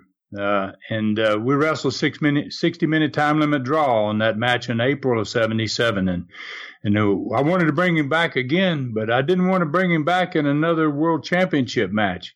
Uh, and this that first match that he had just had, that first world championship match, that's the match in which uh, he got a two thousand dollar cash payoff, and uh, Harley was very very happy about it. And uh, and he's told me he said I'm going to go talk to Sam and see if Sam will allow him back as soon as possible. Within days, uh, Sam called me, and uh, he said that Harley would defend again one month later on on May 27th, 77. So we got ready, uh, uh, made interviews each week to offering bounties. Uh, Harley started offering these bounties. Uh, uh, to anyone that could beat me because that that disqualify me as the number one challenger. And he had a bounty match in Knoxville with the former champion Terry Funk uh, two weeks before the uh, the the match, uh, and uh, I won against Terry for the first time in Knoxville at this point in 1977, and I also won a batting match in uh, Memphis against Jerry Lawler nine days before the title match. So Harley wrestled Harley and I again on 527.77, one month after the uh, the first world championship match, another world championship match to another 60 minute draw. And, uh, so he was really excited about that that draw match too. That match, that 60 minute match, most of the time you come back following a 60 minute match with another one. It's pretty difficult sometimes, but that was a really great match as well. So Harley suggested, you know, uh, that uh, that he wanted, he knew we were re- he were scheduled back on uh, on October 5th in 1977. And uh, so both of these matches have been, been twice early in 1977. They obviously sold out um, championship prices. It was they were big events, but I didn't want to come back again with another world championship match. So I talked to uh, Harley about it. I said, Harley, let's do a Texas death match uh, when you come back next time. And that's very rarely done that you have a champion come in. He's going to be in a Texas death match with somebody. And I kind of like that idea anyway to do something different. And it would make more sense if I beat him in a Texas death match to come back against him in another world title match after that. So he made the interviews for the match saying the only way he would ever put up the world title against me again is if I could beat him in his type of match, the Texas death match. Uh, so so now we can talk about one of the few matches I ever had against a world champion that was not for the title. And I think this is, as I can remember, the only time I ever wrestled a, in a present world champion that was not for the championship. So it was a Texas death match on October 5th, 1977. So even though it's not the world title match, uh, this night was another sellout it didn't make any difference uh, back in those days in Knoxville in the 77s and 78s. Uh, you were going to sell out. Uh, didn't make much difference what you did. I wish we'd had a bigger building, but uh, the fans were just uh, electric in the building. Uh, it was one of those matches. I I got goosebumps going to the ring. The people were just so into it. And, and it was probably the best Texas death match of my career. Uh, certainly the end of it, without doubt. Uh, it had lots of falls, and both of us were bleeding much of the match. Uh, I was bleeding bad, a lot more than Harley was, uh, but it was a it was a really, really, really good match. We did a lot less wrestling, obviously, than any any of the world title matches we'd had. Uh, but uh, we we made the difference up by doing a lot of dangerous things outside the ring that we didn't do before. He pile drive me on the concrete at one point in there, and the referee counted me out on the floor, but I was able to get back in the ring before the ten count. Uh, I think the fans really enjoyed this match, uh, especially those that love the blood and guts. This was this was right up their alley. Uh, then it was uh, it was up Harley's alley too. I mean, we did things that we couldn't do in a world title match, and probably went about 45 minutes and really had the crowd in, up really, really with us in the last 15 minutes. As, as time got longer, we we both began to blow up a little bit. Uh, we were expending a whole lot of energy doing a lot of things outside the ring and back inside the ring. So he finally got control and won about four straight falls right at the end of the match and then he threw me over on the over the top rope uh, on top of the announcer's table and they came out of the ring and he picked me up he's standing on the announcer's table he picked me up and he slammed me on the table uh, and uh, I'd never had anybody do that to me before. I was really, really concerned when he started to pick me up to slam me, and he, we're both standing on top of that table. Uh, they grabbed the bell off the table, obviously, the announcer, and there's another timekeeper there, and they backed off to get away from what was going on. And uh, so there was a big crowd, believe me, when my back, because I was sweating really bad anyway, and when he slammed me, it sounded like a shotgun went off uh, because my back was all wet and the crowd just had a big one of those big kind of like a japan gasp that's about all you get out of the japanese is when you do something really really bad to somebody you get that ooh They got that ooh out of the slam on top of the table. And then Harley goes up uh, back in the ring and climbs up on the top rope. Uh, on and uh, right by the post that's right above me, and I'm laying on my back. He's just slammed me. I'm still laying there, and I see him start out of the in back into the ring and climb up on the top rope, and uh, and he gets up there and he's going to do his headbutt that he does for a finish, except it's always in the middle of the ring.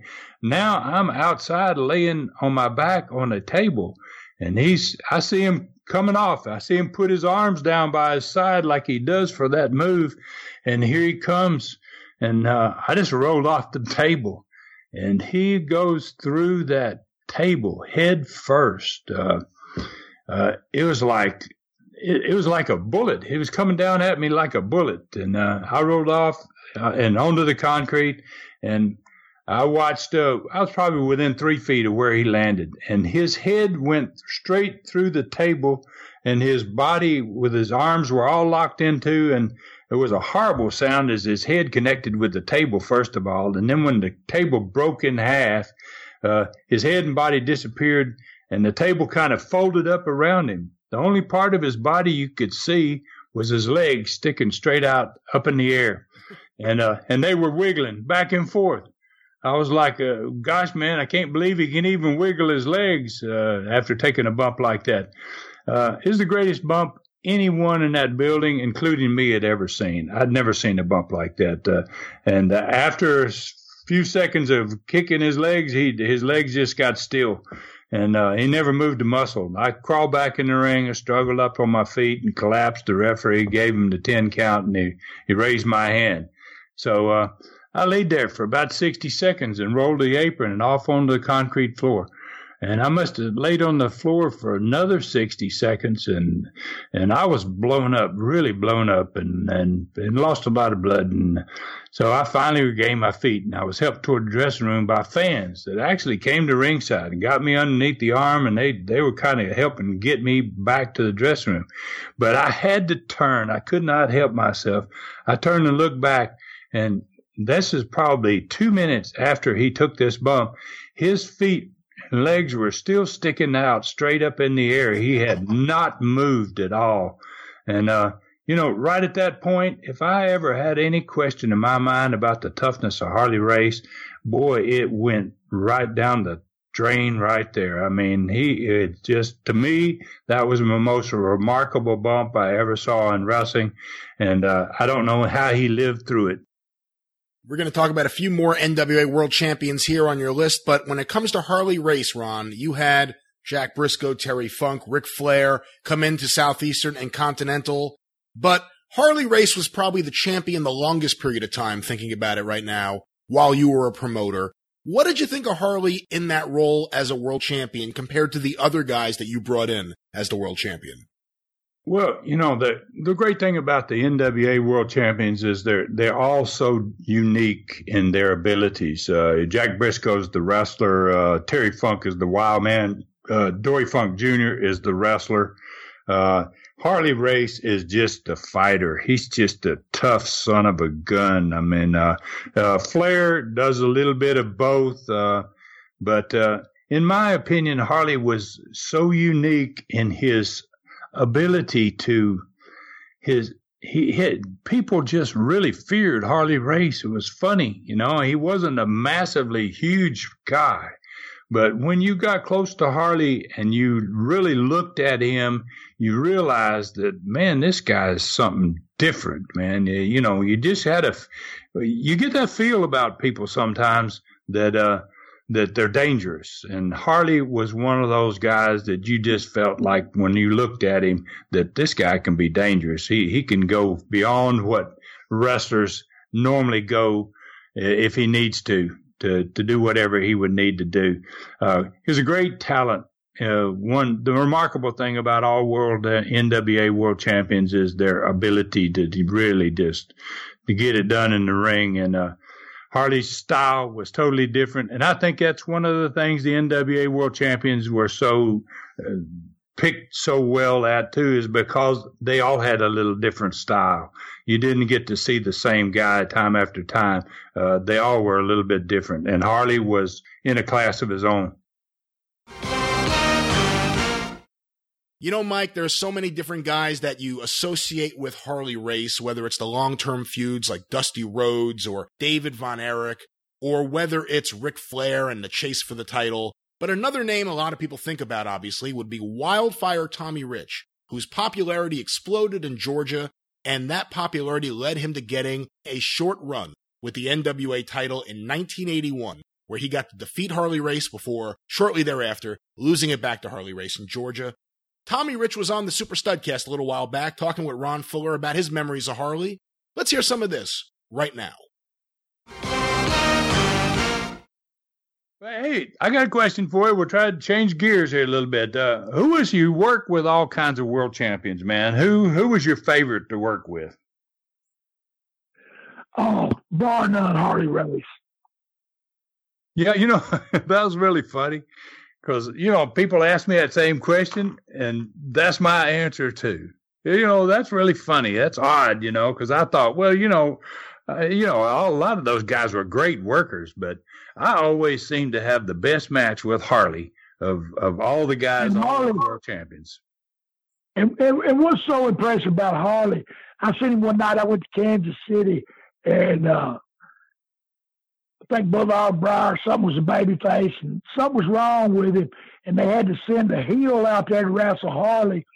And in a matter of two minutes, Harley went from the hottest heel to the biggest baby face in Kansas City, you know, because he got on that mic and just told a little story. You know, he didn't have to do no angle. He just went out there and said what I don't remember what he said, but then people went from boo to yay in a matter of two minutes, three minutes, you know, and and it just hardly and and um, you know I ain't knocking nobody, but uh, some folks have the same match, whether it's Ron Fuller, Tommy Rich, or who it is, they have the same match when we talk about world champions. Their match is the same. They do the same stuff. Harley, if he worked with Tommy Rich, it'd be different from when he worked with Ron Fuller. You know, it Harley Harley was just uh, mastermind of this business, a wizard, whatever you want to call it. Harley just had the mind. Uh, he could get them people. I mean, he just Harley was great to me. Oh yeah, I mean, I worked with him uh, twice in two years in a row on about the same month, uh, 60, 76, 77 in Knoxville, biggest crowds I ever drew in a Coliseum, and uh, and uh, had two totally different matches. And the last match I had with him was a Texas Death Match. First one was a world title match. We went an hour and five minutes, and then uh, came back the next year and had a Texas Death Match. And he took the damnedest bump I have ever seen. Uh, because I was saying, Harley, I don't know how we're going to finish this. And he would say, he said, well, he says, let me slam you, Ron. He says, do you have an announcer's table out there that announcers sit at? And I said, yeah. And the ring rings on the table and the old deal, the bell. And he said, well, make sure they get the bell out of the way. But he goes, we'll get out there. And he says, let me slam you on that table and let me go up on the top rope like I'm going to do my dive, the headbutt. And, uh, he said, when mm-hmm. I come off there, you roll mm-hmm. off. And he went head first through that table. And his feet were mm-hmm. sticking out the top of it. Table just collapsed in the middle, and his feet were sticking out the top. and uh, that was like Oh, the awfulest bump I ever saw, man. I couldn't believe he would do that. Uh, that was the end of our Texas death match, obviously. But, uh, you know, uh, he was amazing in the ring. He, and like you say, he never had the same match twice. He just, he just, no. he had a, he had a feel for what the people wanted to see. And I loved it. slam Harley. That, that was my deal because, Oh God, yeah, you know, yeah. He just he just floated up there, man. And I, you know, at six nine, I'd like to get him up there and I would hold him, hesitate, and then when I would slam him, I was able to jump in the air and slam him like it was. A, I was getting even higher, and take that great bump. Oh wow, he was great guy to work with, super guy to work with. Oh Lord, yeah. And love to push you in the car after the match is about 100 miles an hour too. Oh yeah, man. He was he was the most dangerous son of a gun, and there, most everything he did, he was pretty wild and crazy. You know, like his boat accident he had on the lake. He had a boat a- accident on the lake up there where he lives in the Lake of the Ozarks. And uh, this, uh, you know, running crazy as heck one night in this boat with no running lights on it and runs up on the back of a of a houseboat with people sitting out there on the back deck, right? I mean, he's, he's just like an accident looking for some place to happen. yeah, you wouldn't imagine that with nobody but Harley. I mean, Harley, you could expect that to happen because he was crazy. Oh, but yeah. hey, one of the best, one of the best folks I ever met. God bless you, Harley. Oh yeah, yeah. I mean, you know, and it, it and he just uh, he was a tough, tough son of a gun too. He was rugged. He would be the last guy you'd want to get in a fight with in a bar, because you know he's Oh, going to do yeah. he's going to do whatever it takes, man, to to leave you laying. And uh, that was, you know, tremendous guy. You know, I loved Harley. I always loved Harley Race. Working with him was always an experience. Another place that Harley Race went into as the world champion was Memphis, Tennessee. And of course, the kingfish in Memphis, so to speak, was none other than Jerry the King Lawler. They had a series of matches that are legendary. And one of the music videos of those matches is still watched today, and it looks so cool. We wanted to talk a little bit about Harley's history in Memphis. What exactly was it? And we spoke with the host of Kentucky Fried Wrestling right here on the Arcadian Vanguard Podcast Network, Scott Bowden, one of the top Memphis wrestling historians, about the legacy Harley race left behind in Memphis, Tennessee. Let's go to this right now.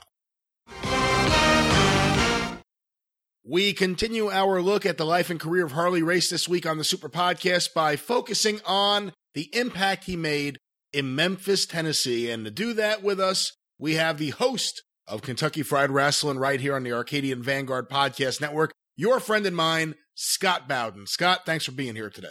Hey, it's a real pleasure. Uh, I'm I'm honored that you would uh, ask me to appear on the, on the show, honoring the greatest wrestler on God's green earth.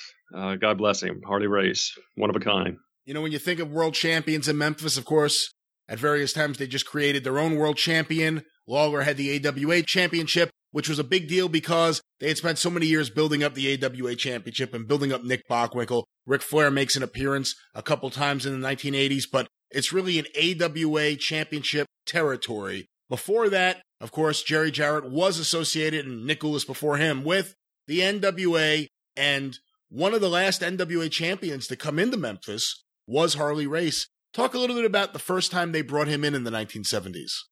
Uh, well, the the most significant uh, bout that I can recall, uh, it was the second time that they were doing the quest for the title. They basically were uh, going through all the NWA top 10 contenders. And this time, Lawler had been around. He, he was a little bit more established. So some of the big names they brought in were more willing to put Jerry over clean as opposed to some kind of screwy finish.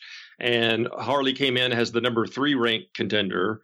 And uh, this was the this ended up being the last time that Sam Bass accompanied uh, the King to the ring. Uh, I have a great shot uh, that I fooled around with and colorized uh, of of Sam in his corner. Lawler's got the old Southern heavyweight title around his waist, and you know he's looking really serious. You can tell he's looking across at Harley Race, uh, realizing that uh, he's got to go through a former world heavyweight champion if he even wants to continue the climb toward a shot at Terry Funk. Of course, Harley had only been a champion for a short period of time a few years earlier. Here we are in 1976. Terry Funk is the NWA champion, but even though it was a short reign, Harley being the NWA champion still carried a lot of weight. And that's why he was here in Memphis this night. Oh yeah, and and you know people. They, some people say, oh, people in Memphis they they thought that wrestling just existed on Monday nights, but I, I honestly think that that's selling the fans short. I think that they were they were a little bit more educated than that, and I think people knew the reputation of Harley Race. They knew he was a former world's heavyweight champion, and it goes to show you, I mean, that Harley is is even when he's not the world champion, he understands what Jerry Jarrett's trying to do here and, and build this guy up uh, as a legit threat to the world heavyweight champion because Lawler had so many attempts at the belt already. And so the only way you're going to really get fan interest uh, in such a bout is if Lawler plows through the contenders. And, it, and they actually did a wonderful thing the following week where they brought in new, number two contender Jack Brisco, and Lawler stumbles and loses uh, in a little swerve.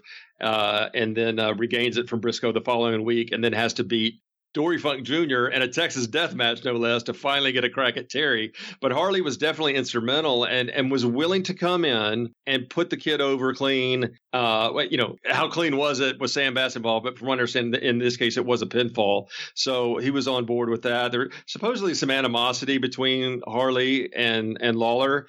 Uh, I, I, explained uh, this part of the the legend uh, that that Harley himself kind of helped spread, uh, and they were shocked to to hear about it. Uh, Jerry Jarrett seems to recall something maybe when Harley showed up uh, in December of 77. At this time, he was the NWA world champion. And he kind of made a crack about, oh, it, here's the point at Lawler. Here's the man who pinned Harley, uh, Andre the Giant and, and half the NWA in a matter of weeks. Oh, my God, he's a, he's a killer. And kind of did it deadpan. And, and Jarrett said, you know, a lot, a lot of people don't know this, but Harley had a really great sense of humor, but really dry. And, you know, maybe Lawler's eyes got a little wide, but there was no like confrontation of Harley, you know, throwing his suitcase across the floor and threatening to uh, to shoot on Lawler. Uh, I think it was just one of those things that Harley kind of messed with with Lawler and Jarrett a little bit, and then laughed about it and went about and was a true pro. Um, and uh, I don't know why later on the, the story got bigger than it did, but hey, that that's what happens in wrestling circles. Of course, in 1976, he loses to Jerry Lawler on Lawler's quest for the title, his second quest. And then in early 77, he defeats Terry Funk in Toronto, Ontario, Canada to win back the NWA World Heavyweight Championship. And it's just a short time after this that he returns to Memphis. And now, at this period of time, in March of 1977, everything is about to go to hell in a handbasket in Memphis in terms of everything between Gulas and Jarrett has come to a head and the explosion has happened. Yeah, one of the last few uh, co-promoted shows, and I believe just from looking at the card, I believe that Jarrett did book it, uh, and it was a sellout. Uh, you know, anything anything over eleven thousand fans was considered a sellout. This was uh, not not quite to full capacity because it wasn't eleven thousand three sixty five, but I think it was eleven thousand two eighty seven. And on that night, uh, Harley uh, defeated Rocky Johnson with an assist from a disgruntled Jerry Lawler who felt like he should be the one challenging Race for the belt. So Rocky Johnson is the one getting the NWA title shot here in Memphis. How big a star was Rocky at this period of time in early 77 in Memphis? Oh, he got over huge. Uh, they were, you know, again, just, in my opinion, it's just one of those things uh, Jarrett paid attention to pop culture. He paid attention to what was going on in other sports, and and you know, unless you were living under a rock, you know, everybody heard about Ali and Inoki. And even though Johnson had worked a show in Memphis uh, about a year before, they they were thinking that nobody, probably nobody remembered. It was, I think he was in a, in a you know, maybe in the first match of the evening, so probably very unforgettable. So they brought him in as a boxer right? and they even got uh, Charlie Watson, the local uh, newscaster, to, to, go along with all this. And they actually did a, a live weigh in uh, during a WHBQ news broadcast and treated this like it was a shoot. That this is the first time that, that a box that a, you know, the former sparring partner of Muhammad Ali is is going to step in there. And he, and Rocky was just so chiseled and thick. And I mean, he just he looked like a guy uh, who you know, could be a legit world class athlete. Um, and you know, and of course, Lawler's you know getting in, in Char- Charlie uh, ask him, you know, are you t- uh, now what is this? You know, are you taking the, how serious are you taking this match? He goes, oh, I'm serious as a heart attack. I'm going to show you that a wrestler can beat a boxer anytime. Trust me. And they end up drawing uh, 10,000 fans, and I guarantee you they gave him a much better show than uh, Inoki and Ali did. And, and I don't know about Memphis, but Jim Cornette took a great shot of the bout in Louisville that I think sold it out as well. Uh, Lawler's wearing the uh, black and Ali black and white Everlast trunks. and he's climbing up after after Johnson has just clocked him one. So uh, that was really good stuff there. So yeah, he was over big time. So for Race to come in, uh, and I think it gave you know I think it would have gotten old if Lawler keeps getting the shots and and coming up short. And it also strengthened uh, Harley's rep for when they finally did get around to a rematch between the two, because that's what you know that's one of the basic uh, tenets of booking, right? You you keep two guys apart and then put them on a collision course. And in this case, it was a very slow build because uh, Harley came in again weeks later. Clearly, his, you know the support of the NWA, even though they allowed Gulas and Jarrett to uh, both book the town, the deck was stacked against Gulas because look at that. I mean, if we go to April 24th, uh, 1977, uh, monumental because it's Jim Cornette's first show at the Coliseum, uh, but also because Eddie Graham brings in half the Florida crew. Uh, Steve Kern, Mike Graham, I think Kevin Sullivan, Dusty Rhodes, uh, Jack Brisco does the honors for Lawler, and that's the night. That's the infamous photo of uh, Lawler throwing the big thing of powder in, in Brisco's eyes and blinding him. Uh, Eddie Gilbert's taking photos at ringside using Mike Shields equipment because Mike is filming the entire card in 16 millimeter. And I asked Mike if he had that footage recently, and he said, "Nope." and and that was a real bummer. I was hoping that he would uh, maybe uh, some you know maybe somewhere someday that that card will emerge and uh, and that would be a piece of gold. But uh, on that night, uh, headlined by uh, by Harley Race and Rocky Johnson. This is how much faith they had, and Harley has a draw. Sure, you know the belt was a draw, but Memphis was all about believability and and and I know that sounds crazy given all the all the gimmick matches, but it was almost like the fans knew that okay, that part that's just you know the for for the kids or whatever. Uh, it really was a, a a territory that was that was really based around sincerity and Harley believed when he cut those gruff, rough around the edges promos, he believed with all his heart that he was the greatest wrestler walking God's green earth. And you felt that and you knew it. And then he would come in and, and give the challenger a lot. He was he was so generous with his offense, but he came off a, a little tougher uh, than than Flair did because he was a little smoother in the ring. Um, and his offense, I think, was a, was a little uh, better uh, when he was in control and punishing his foe. Uh, he didn't do as many screwy finishes as as uh, Ric did, at least not in the early going. Um, the finishes sort of got out of hands, I think, in the uh, in the early '80s. But uh, but Harley was tremendous and and a great and really a great fit for Memphis. Uh, and it's a shame that that he didn't work the territory more. There was a shot. Uh, the, there was a match that was built up between Lawler and Paul Orndorff. And Orndorff was one of those guys who Jerry Jarrett saw, you know, in the opening matches in Florida. And asked Eddie, said, What are you doing with this kid? He said, Nothing. If you want him, take him. And immediately Orndorff gets over. Uh, I mean, what's not to like? You know, the he's a good looking guy, former football player, a real athlete. Uh, he and Lawler in a, are in a feud for the Southern title, and ultimately it culminates. Winner gets a shot at Harley Race, and this is in July of '77, and that bout never happens.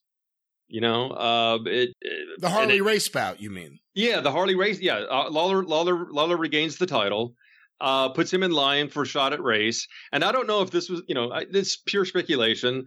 I don't know if this was start of the growing frustration on getting a date on Harley because even those aforementioned uh, shows uh, and, the first show, first Jarrett card has an owner in in uh, April of '77. I mean, that had to be a Sunday night show because they couldn't get Monday nights, and the reason why they couldn't is because the NWA was they were more likely to give you whatever night you wanted if you booked the champion like three or four dates in a row so he could kind of stay in the territory. And Jarrett just didn't see the need to have the champion in Louisville, uh, especially in Evansville uh, and in Lexington. Um, he he just didn't think that it was that it was worth the money. And again, Jarrett would get a lot of mileage by just building up the appearance. So by the time Harley does come around to defend against Lawler in December of 77, you know, this is a match that people have been waiting all year to see. And it doesn't disappoint because it draws nearly 10,000 people.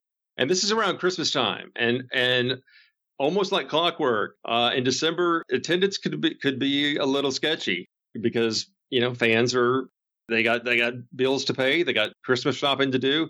December traditionally was was a was a tough month to draw, but with Harley Race and Lawler on top, they draw two back to back houses of nearly 10,000 fans, which is really impressive. So it ends up being a really impactful year in 77 in a lot of ways for Harley Race with his limited appearances in Memphis because He main events the last show in Memphis that Jarrett and Gulas promote together. He main events the first Jerry Jarrett promoted show at the Mid South Coliseum. And here at the end of the year, these two matches with Lawler. I want you to talk a little bit about what happens in these matches. But one question for you, Scott. There's a music video that Memphis would play from time to time in years after this match that was really cool because it made the match look so great. Just Lawler and Harley Race going back and forth. Which match was it from? Uh, that was from the first one, the December uh, is December 11th, I believe. Uh, and they went 60 minutes. And what's what's tremendous about that, that video package they put together was so far ahead of its time. It's it's very much like what almost like what WWE would would do today. A lot of quick cuts uh, that made it seem like the action was nonstop, even though you know they went 60 minutes. It it truly wasn't nonstop, but they ended up uh, showing the entire match. Uh, I know in Tupelo they aired the entire thing because I have Lance Russell doing an intro for it. Uh, and that eventually found its way into circulation. And it's also one of those tapes, I believe that Jim Cornette said that Lawler personally asked him at the time for a copy of it because he wanted to hang on to it. And Lawler is not typically one of those sentimental guys who uh, likes to talk about, oh, what was your best match? That's that's the worst question for any anybody out there. If you ever get a chance to interview Lawler or anything, don't ask him about what he thinks his, his best matches were. The the best way to ask him about anything is to ask about a particular person. And there's no doubt in my mind uh, that that match with Harley Race was one of Lawler's best matches. Uh, Lawler does some different, but you know, because they have they have to go an hour. Lawler's doing like the Indian Deathlock and trying all these different ways to beat Race, and then it's it's it's it's, it's interesting. It's an interesting uh, contrast because Lawler's actually trying to out wrestle him in, in, in certain spots, and then he he gets frustrated and he goes back to the punches.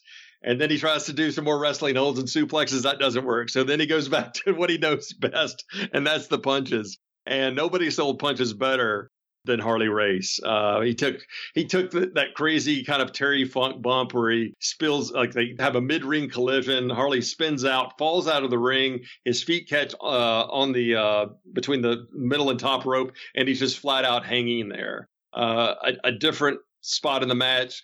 Uh, Lawler beats uh, Race back into the ring. It looks like Harley's going to get counted out, but he climb. He's literally climbing up the steps and the reason why this is significant is because here, is like the world's best wrestler, and the fans believe in this, and he's just out on his feet, just taking a beating, making Lawler look like a million dollars, and he's climbing up the steps pathetically to get back into the ring. Not even doesn't even look like he knows where he is, and then Lawler clocks him with a right hand.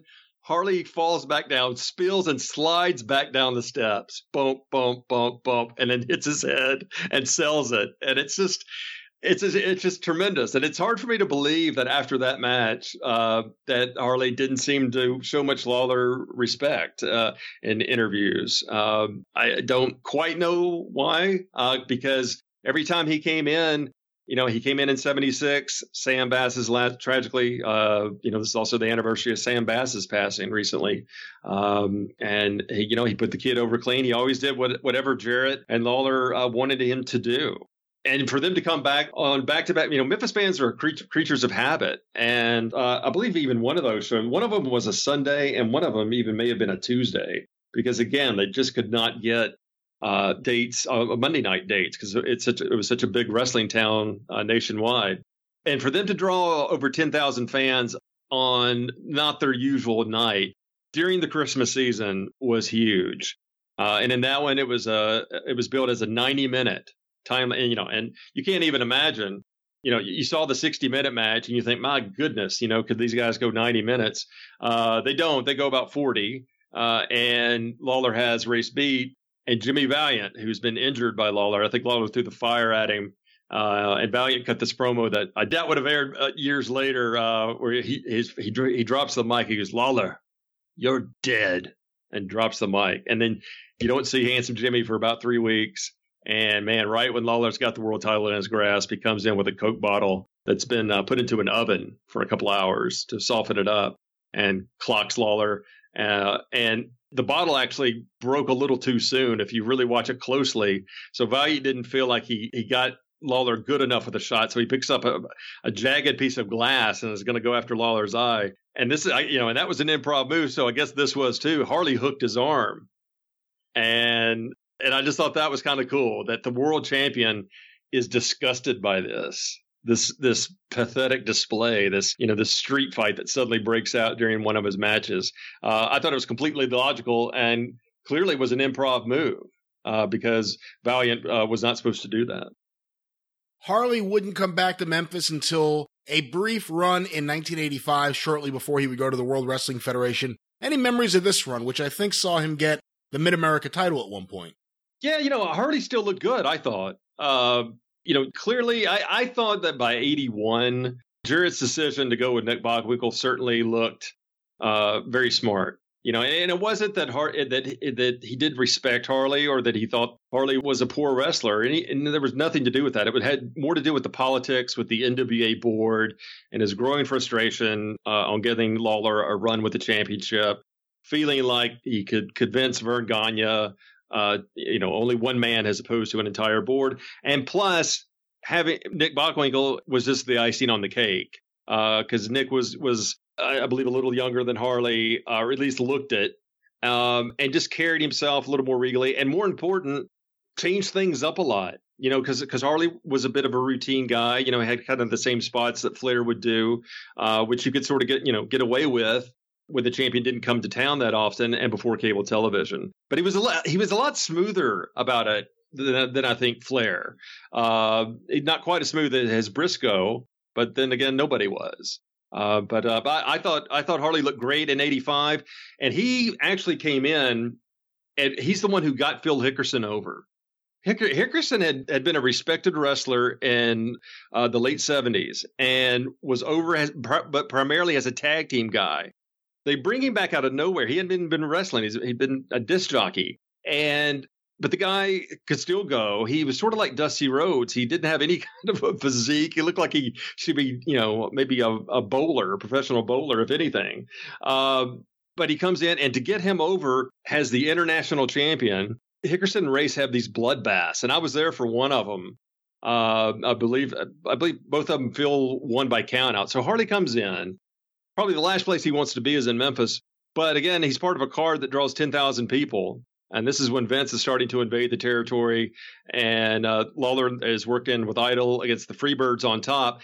And when Idol abruptly leaves because he wants more money, imagine that, they have Phil ready to take over that top babyface spot because he's got victories over Harley back to back weeks and Terry Taylor but the significant one was beating a former NWA world champion on back to back weeks. And they were both, if, if, if, the first bout was anything like the second one that I saw live, 20 minutes of just a pure bloodbath. It was fantastic. I guess one last thing we need to discuss because it is something that a lot of people talk about the lawsuit that would later pop up where Jerry Lawler sued because the World Wrestling Federation was coming to Memphis with Harley Race, who at that point had been given Jerry Lawler's gimmick the king of wrestling. And it was the newspaper ads that actually triggered the complaint. What do you know about the lawsuit and give any details that I've missed? Yeah, it, it, I think it's it's overblown a little bit. It it had more to do with some of the tactics that Lawler and Jarrett were, were using to to counteract the McMahon offensive. Uh, you know, and I, I, Jerry Jarrett, I think, likes to kind of play down how worried he was initially. Uh, but they, but they, the McMahon clearly had his attention because they were doing all sorts of things like holding free cards uh, at the uh, Chick Stadium, you know, on, on the fairgrounds the night of WWF matches, and WWF did not draw well initially, and it, it, was because, or they would have. I remember they had a card uh, downtown uh, uh, an outdoor card, and every ticket was like two or three bucks the same night as a WWF show. So they were, and they had a, uh, softball game with good guys versus the bad guys for free. I think again at, at, at Chick Stadium, right next door to the Coliseum. Uh, so you know there was a lot of because Jarrett Lawler were defending their turf, and it had less to do with Lawler and race and more to do with them coming in and especially adding insult to injury, the the ads, and I saw these ads they didn't say Harley Race or the King Harley Race or whatever. They just said the King, and that's what got I wouldn't say necessarily got Lawler's blood boiling, but that's what got him. That's that's what won him the case because the judge looked at it and and felt that yes, this could easily create confusion in the marketplace. So uh, everywhere else, Harley was the king, but when he came to t- Tennessee, he was billed as Harley Race, and he was not able, he was not allowed to wear any regal attire to the ring. So I don't know if that included the color purple or or what, but um, uh, at any rate, uh, and after after that, you know, the, there was no, there's no lasting heat really in wrestling. And I know that after his run ended, and gosh, you know, we all know Harley took that awful bump on the table against Hulk Hogan. I mean, I think it's a testament to show you, though, that Harley, even though he didn't quite have the look uh, for the WWF at that time, just how respected he was by McMahon, and that, that they felt like he could have a showcase ma- match with Hogan on network television the guy still had it, and he had, you know, probably at this time working in in some pain, and then has the unfortunate accident. But when he's when he comes back and he's ready to wrestle again, he called Lawler up and said, "Hey, kid, how about some king versus king matches?"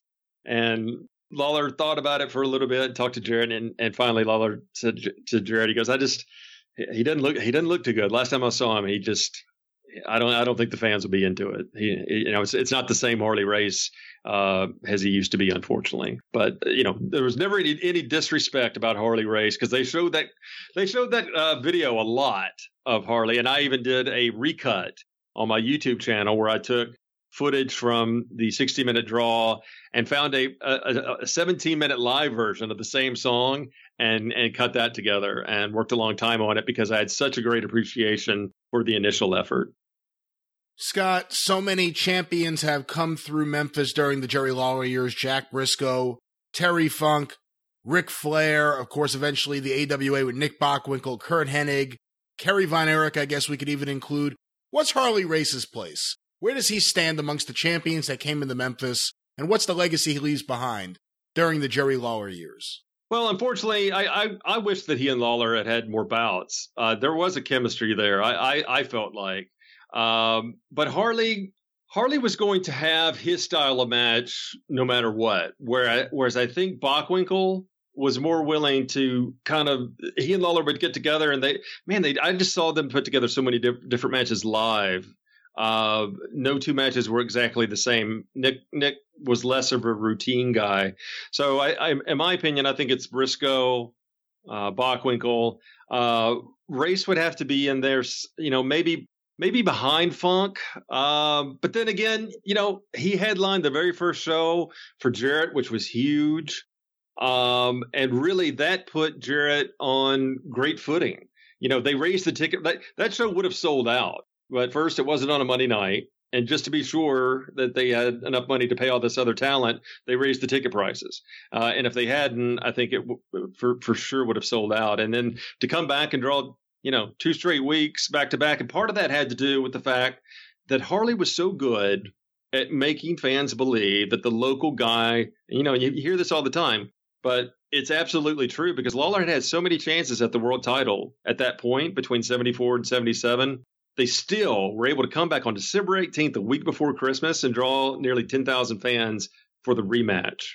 Uh, that tells me that Harley did his job. Uh, so I may, you know, maybe he's, you, you, know, you think about the Lawler Funk feud that that's that's you know that spread and and has lasted forever, and they'll probably fight at the gates of hell. So, but really, Lawler and Funk only had two high profile matches, and one of them did well.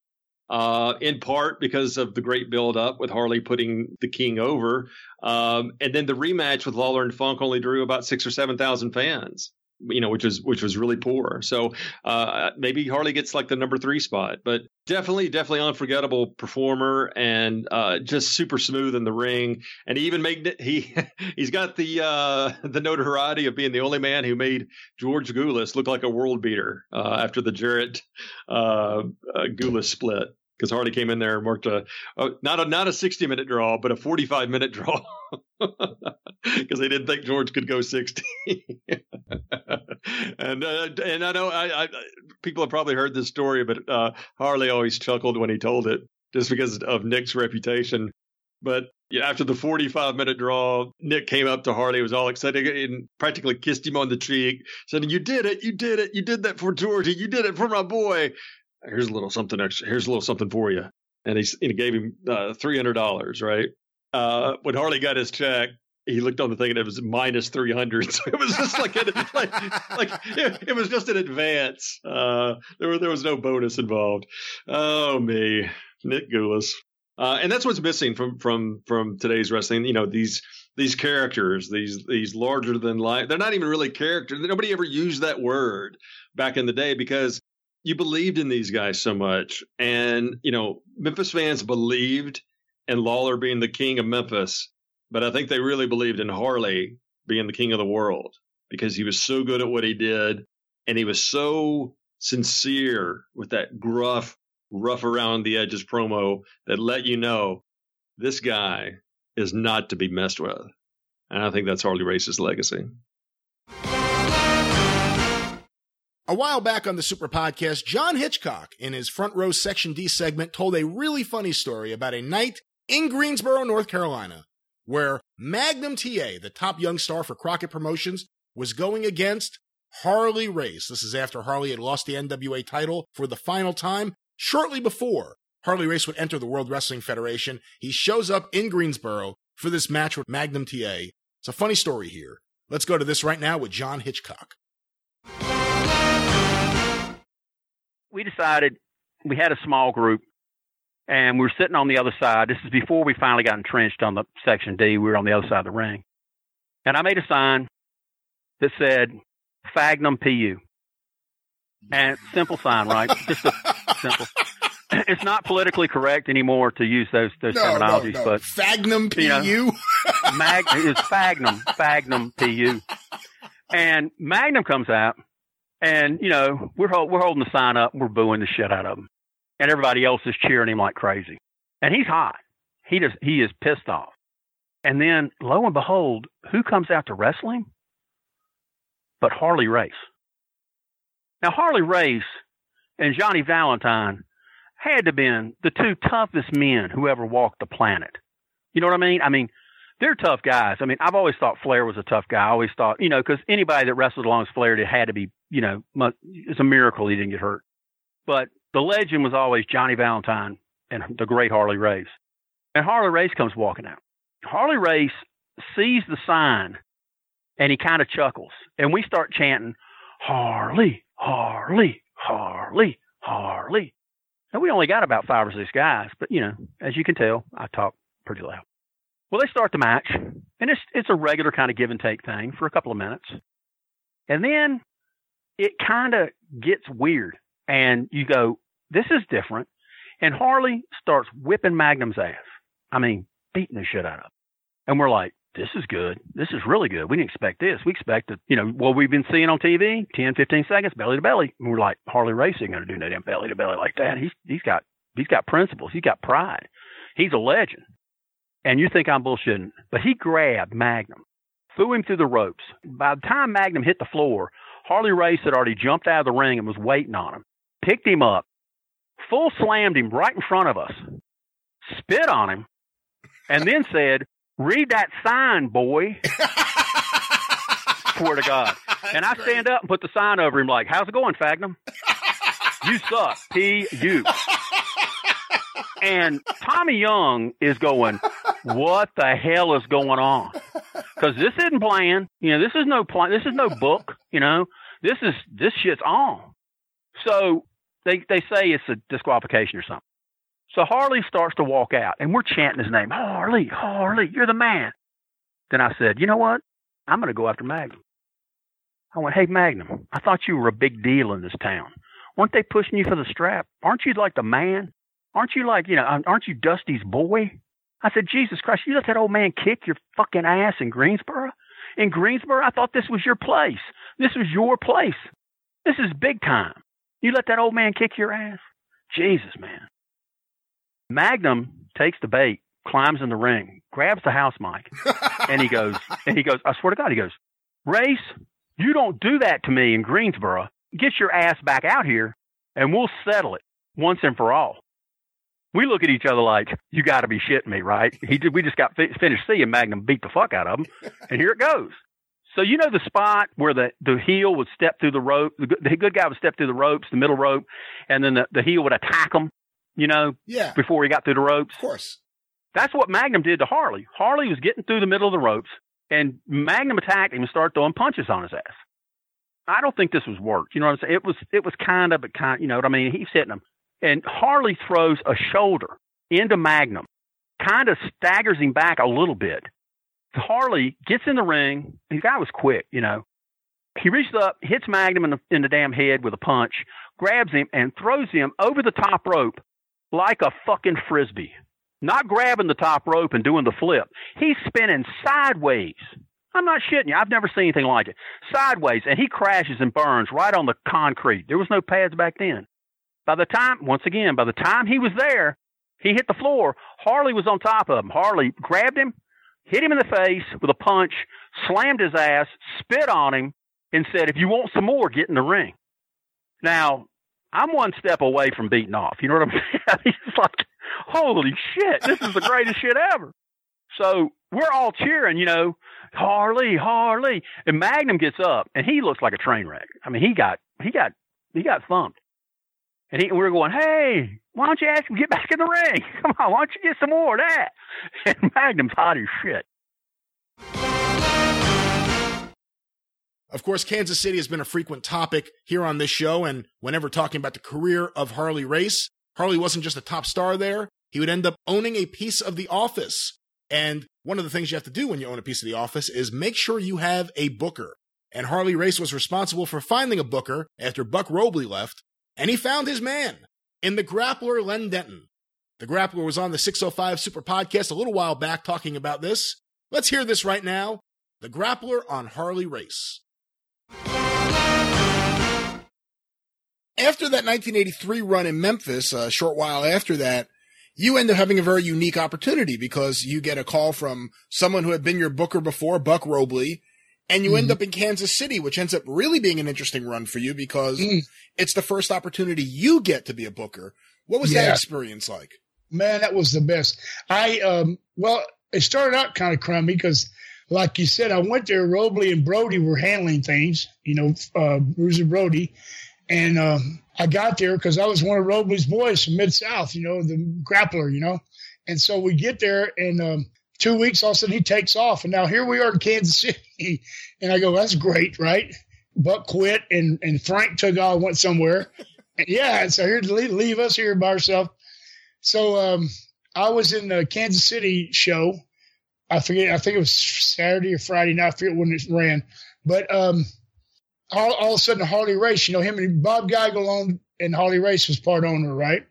And so Harley Race shows up at the show, and he was supposed to be in Japan, but he actually flew all the way home for one night to hire me as his booker. And I didn't realize this.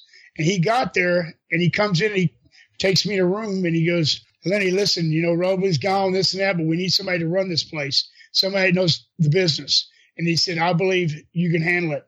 He said, Would you like to be our booker? And coming from Harley Race, it was an honor. And I told him that. I said, Harley, you're asking me to be the booker for you in your territory. It'd be an honor, sir. He goes and gets Geigel and he says, Tell him what you told me. And I told Geigel, I told him it would be an honor to book for you guys. He goes, You got the job. But then as he goes, I'm flying back to Japan. I'm flying back to Japan tomorrow to catch up with a tour. But he goes, and when I get back, you better have this place off his ass, boy. How did all know? what did I ask for? I mean, yeah, it was, but that was my first time. Thank God from Harley to get a chance to uh, to start booking, and, and I went on to be a booker just about everywhere I went after that. But and I learned so much of an education in doing it because when Harley come back, you know, we used to run um, St. Louis once a month, you know, and it was a joint show with Verne Gagne's crew and with uh, Fritz's crew out of World Class and with the Kansas City boys, right? And so, but me and Harley, we booked it and uh, we would handle all the finishes and stuff. So we sat together and done this show together, me and Harley, every month. And we would, you know, it, it just was one heck of a, you can imagine seven time world champion, hell of an education from this guy. And I learned a lot about handling this business from Harley Race. As Harley would probably tell the story, to make the grappler the booker, I flew across God's green earth. exactly. I'll tell you a good one. I'll tell you one. Talk about scare you. Harley race could scare you. Okay. And um, this actually happened. Um, I was in, had been there booking for a while now, and they, it was in the summer, and they ran a show. It was a fair show, you know, and it's out. It was like 300 miles. I forget the name of the town. Long trip from Kansas City. So I get there, and I had to wrestle uh, the first match, I, and I had to wrestle on a tag match because they had the card cut down to nothing. It was a fair show. It's guaranteed money. I think uh, Geigel was getting like 10 grand for the show a year, you know, which is great money, but he only put like eight guys on the card. And so he had me wrestle once and then in a tag and then in a battle royal. so, so then um, the mat, the show's over and uh, they don't have no shower or anything. There's no place to take a shower. And I go, man, you got to be kidding. I mean, I wrestled three times and I got to ride home for 300 miles stinking. Couldn't they afford to just get a room for us or something, you know, take a shower? Geigel pulls up. I was talking to Tony, and Geigel pulls up in his Cadillac, and he goes, "Hey, Lenny," he goes, "Do me a favor." He said, "Before they tear the ring down, the newscasters here from the local news, can you do an interview?" I said, "Bob, is there anything else you want? You want me to wash dishes before I leave too?" Or he goes, "Get your ass up there and do that interview." I go, "Okay, okay, I got it." So I went to the ring, Brian, and I was leaning against the apron, and Tony's standing there. I said, "Let me get this pro this interview out of the way, Tony, and we'll go." He's okay. So the newscaster guy leans to the ropes because, "Hey, Mister Grappler, can I ask you for a favor?" I go, "What do you need?" He goes, "When I hit the call letters, when I hit the call letters on the station, can you pick me up like you're gonna body slam me, and then turn my head toward the camera, let me go, and I'll hit the call letters again, say, hey, be here next year for the fair. It was a great time. This is so and so. We're out." And I go, that's fine. That's okay. I'll do it, bud. And he said, thank you. So he goes and starts his interview and he goes like this, Brian. Well, folks, everybody had a good time at the fair. He goes, cause wrestling's fake. well, you didn't say that word back then. You didn't use that, the fake word back then. Wrestling's fake, and uh, and I'm already pissed all the stuff I just went through. And he goes because the fans know it ain't real, and the wrestlers know, and they're buddies, and he's he's just laying it all out, right? And so I looked at Tony, a bump Tony, said, "Watch this, Tony." So when he hit the collars, I rolled in, I bellied it back him right on his head, suplexed him, knocked him out. Oh, I grabbed him, I slapped the hell out of him. I got the mic and I held him by the hair. I said, "What'd you call wrestling, son?" And I just let him go, right? So we go and we get in the car and we're taking off. We're leaving. And I'm laughing. I stopped, got some beer. We're on the way out of town. And I'm going, Did you see that guy, Tony? I'm bragging it up, right? And all of a sudden, I got about beer too. And I stopped went, Wait a minute. I probably just lost the fair date. And uh, Bob Geigel's to get a call before I get home tonight. And I said, Harley Race is going to kill me for this. and so, because we shared an office together, right? The next morning, I had to be there at eight o'clock. So I'm sitting in my office and I got the door cracked and I'm praying Harley don't show up. Sure as hell, I hear the door open and I see a guy go by. I can see his briefcase. If you remember, Harley had a cowhide briefcase. I went, oh man, Harley's here. So he goes back to the back where his big office was, and all of a sudden I hear him go, Denton, get your ass in here. so I go, man. So as soon as I got in there, I left the door kind of open. I go, Harley, before you start on me, let me explain myself. Please. He goes, and Harley's just got the squinted eyes and he's smoking a cigarette and he's looking at me. He goes, You better have a good excuse because I heard what happened at that fair. And so I explained it to Harley exactly what the guy did. And you know what Harley said? He goes, Next time, kid, break his arm or something or pull his eye out. Don't let nobody call wrestling fake. that was his answer, Harley Race, just like Carl Cox. yeah, who cares about the fair date? Yeah, no kidding, brother. Harley was mad because I didn't beat the guy worse. Got to protect the business back in them days, you know? Yeah, yeah, absolutely.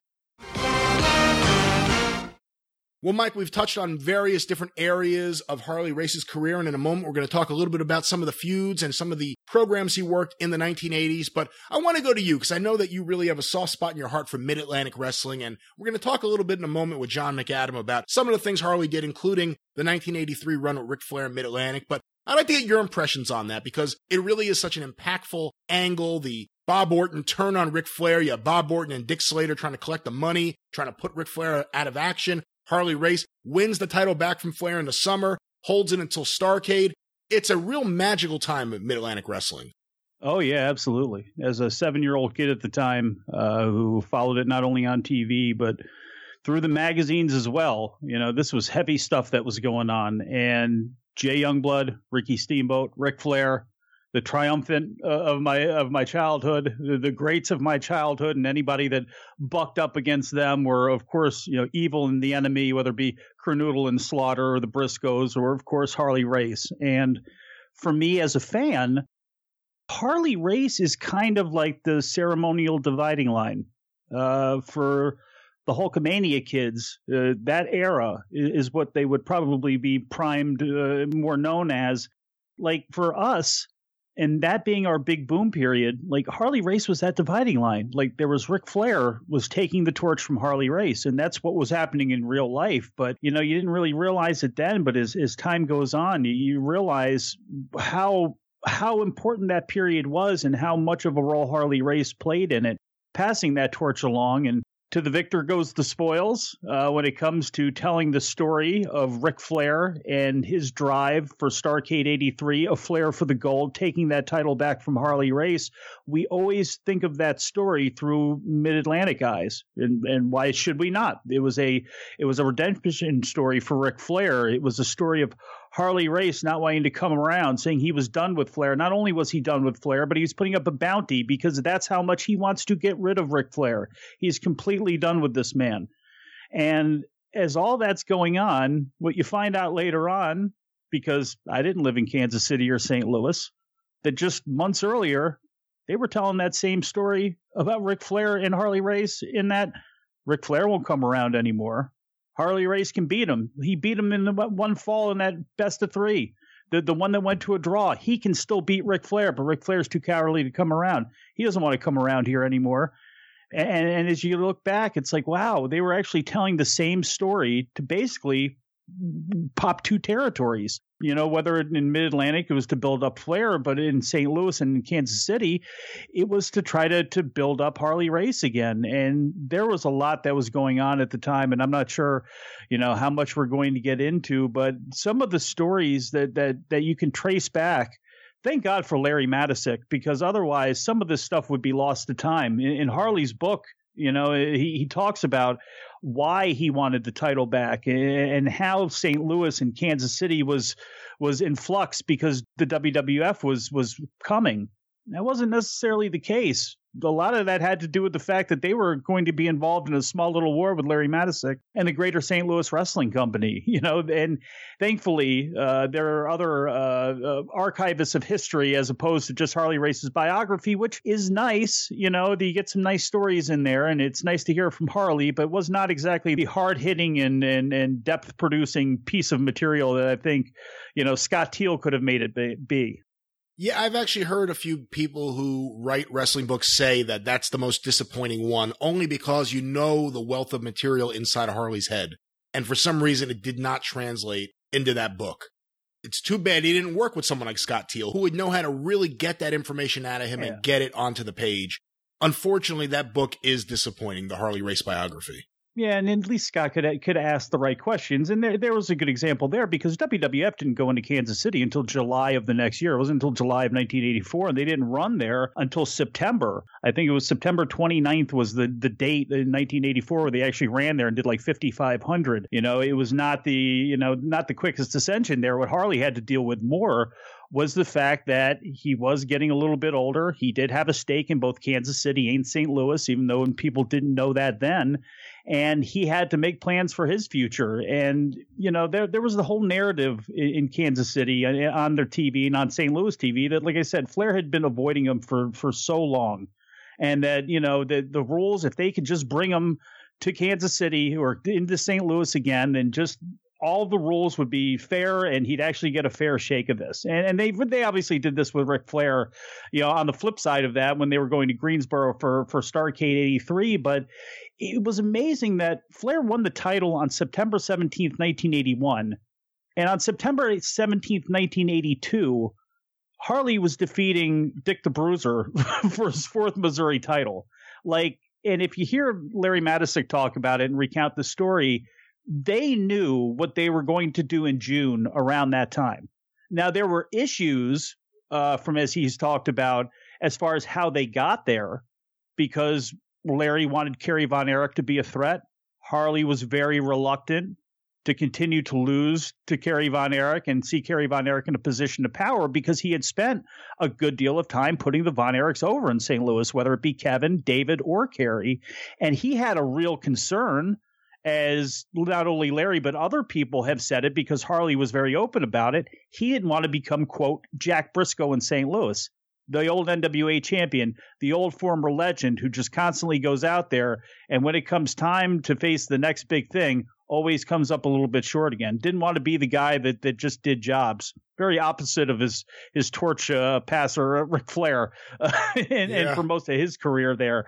But you know, everything started to kind of be built up then, and that's the story that they played. You know, and he he had to you know conquer Jerry Blackwell, and he won his uh, another Missouri title, and that was of course the stepping stone to to to get Ric Flair back into into St. Louis, and he goes ahead and defeats him and. Then we see a little bit of a flip around. The next month, Ric Flair wins the Missouri title. That keeps him in play in Missouri and Kansas City, as well as being able to tell the story over in Mid Atlantic that Harley he got ripped off from a, a hometown decision. And you know there was a tour that was set up uh, in all japan and everything for starcade 83 was kind of set up before that all japan tour took place.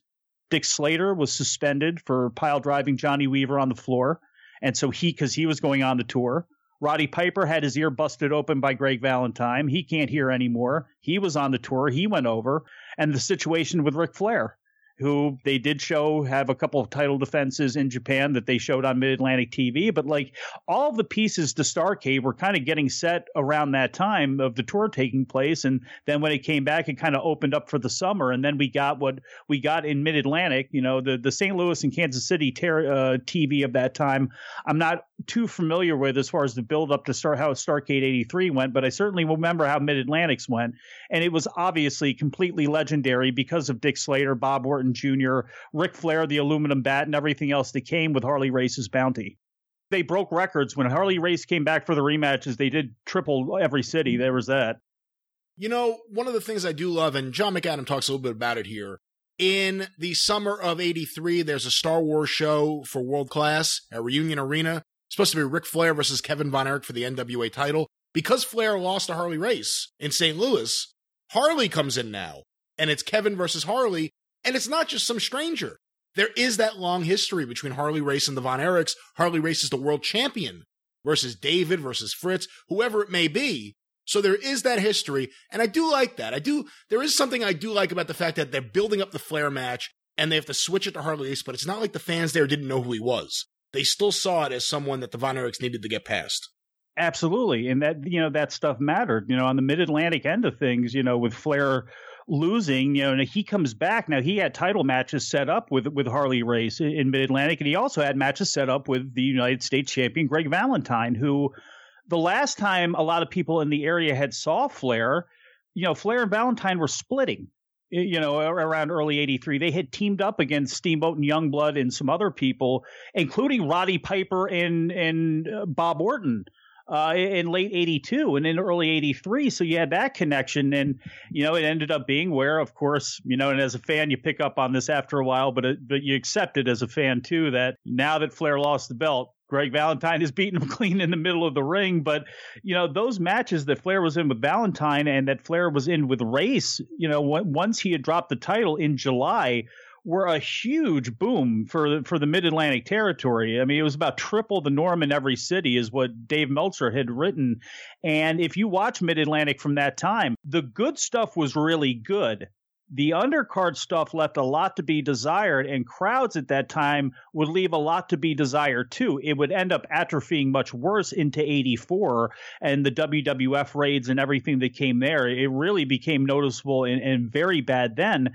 But this was at least a little bit of a lifeline and showed how big all that stuff was. And it was that time in the summer that they picked up all of the speed you know, when it came to the, the the TV and the bounty promo airing, and Flair beating Race in matches. You know, there were times where he beat Race in a dark match, and they showed him getting pins and, and, things like that that caused Harley to go nuts. You know, they would bring up the fact that Flair was ripped off over in, in St. Louis. You know, he didn't he got his shoulder up, but the but the ref only saw Harley's shoulder go up, and they played that angle up, and they showed Ric Flair beating him on TV in the same way they had Harley beat Flair on TV or in, in St. Louis, and they'd always have that you know that win on film to prove that if everything was just if he got one more chance, Rick would be able to do it.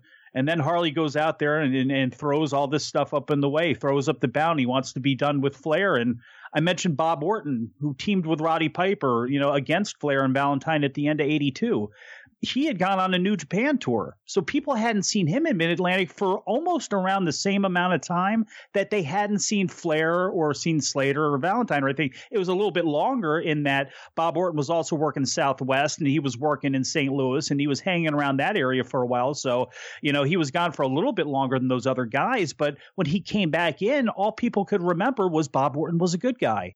And as time went on, as the story started to get told, as people started to to choose sides, and some people would attack Flair looking for the money, and we knew where Valentine stood, we knew where Gary Hart's guys stood, we knew where Paul Jones stood, but then Roddy Piper, Ricky Steamboat, other people started to stand up for Ric Flair, and, and Wahoo McDaniel, I got your back, Rick. And one of those people was Bob Orton. And they had a legendary interview and, and, you wouldn't have thought anything about it at the time it was, I think, early September, early late August, early September, where there's Bob Orton and there's Roddy Piper and Ric Flair all standing there, and out come re out comes David Flair and out comes Megan Flair. And there they are. They're the kids standing there. And Rick is so happy with his friends and he knows he's got family. It's more than just family. And there's Bob, picks up David Flair in his arms and he's holding them.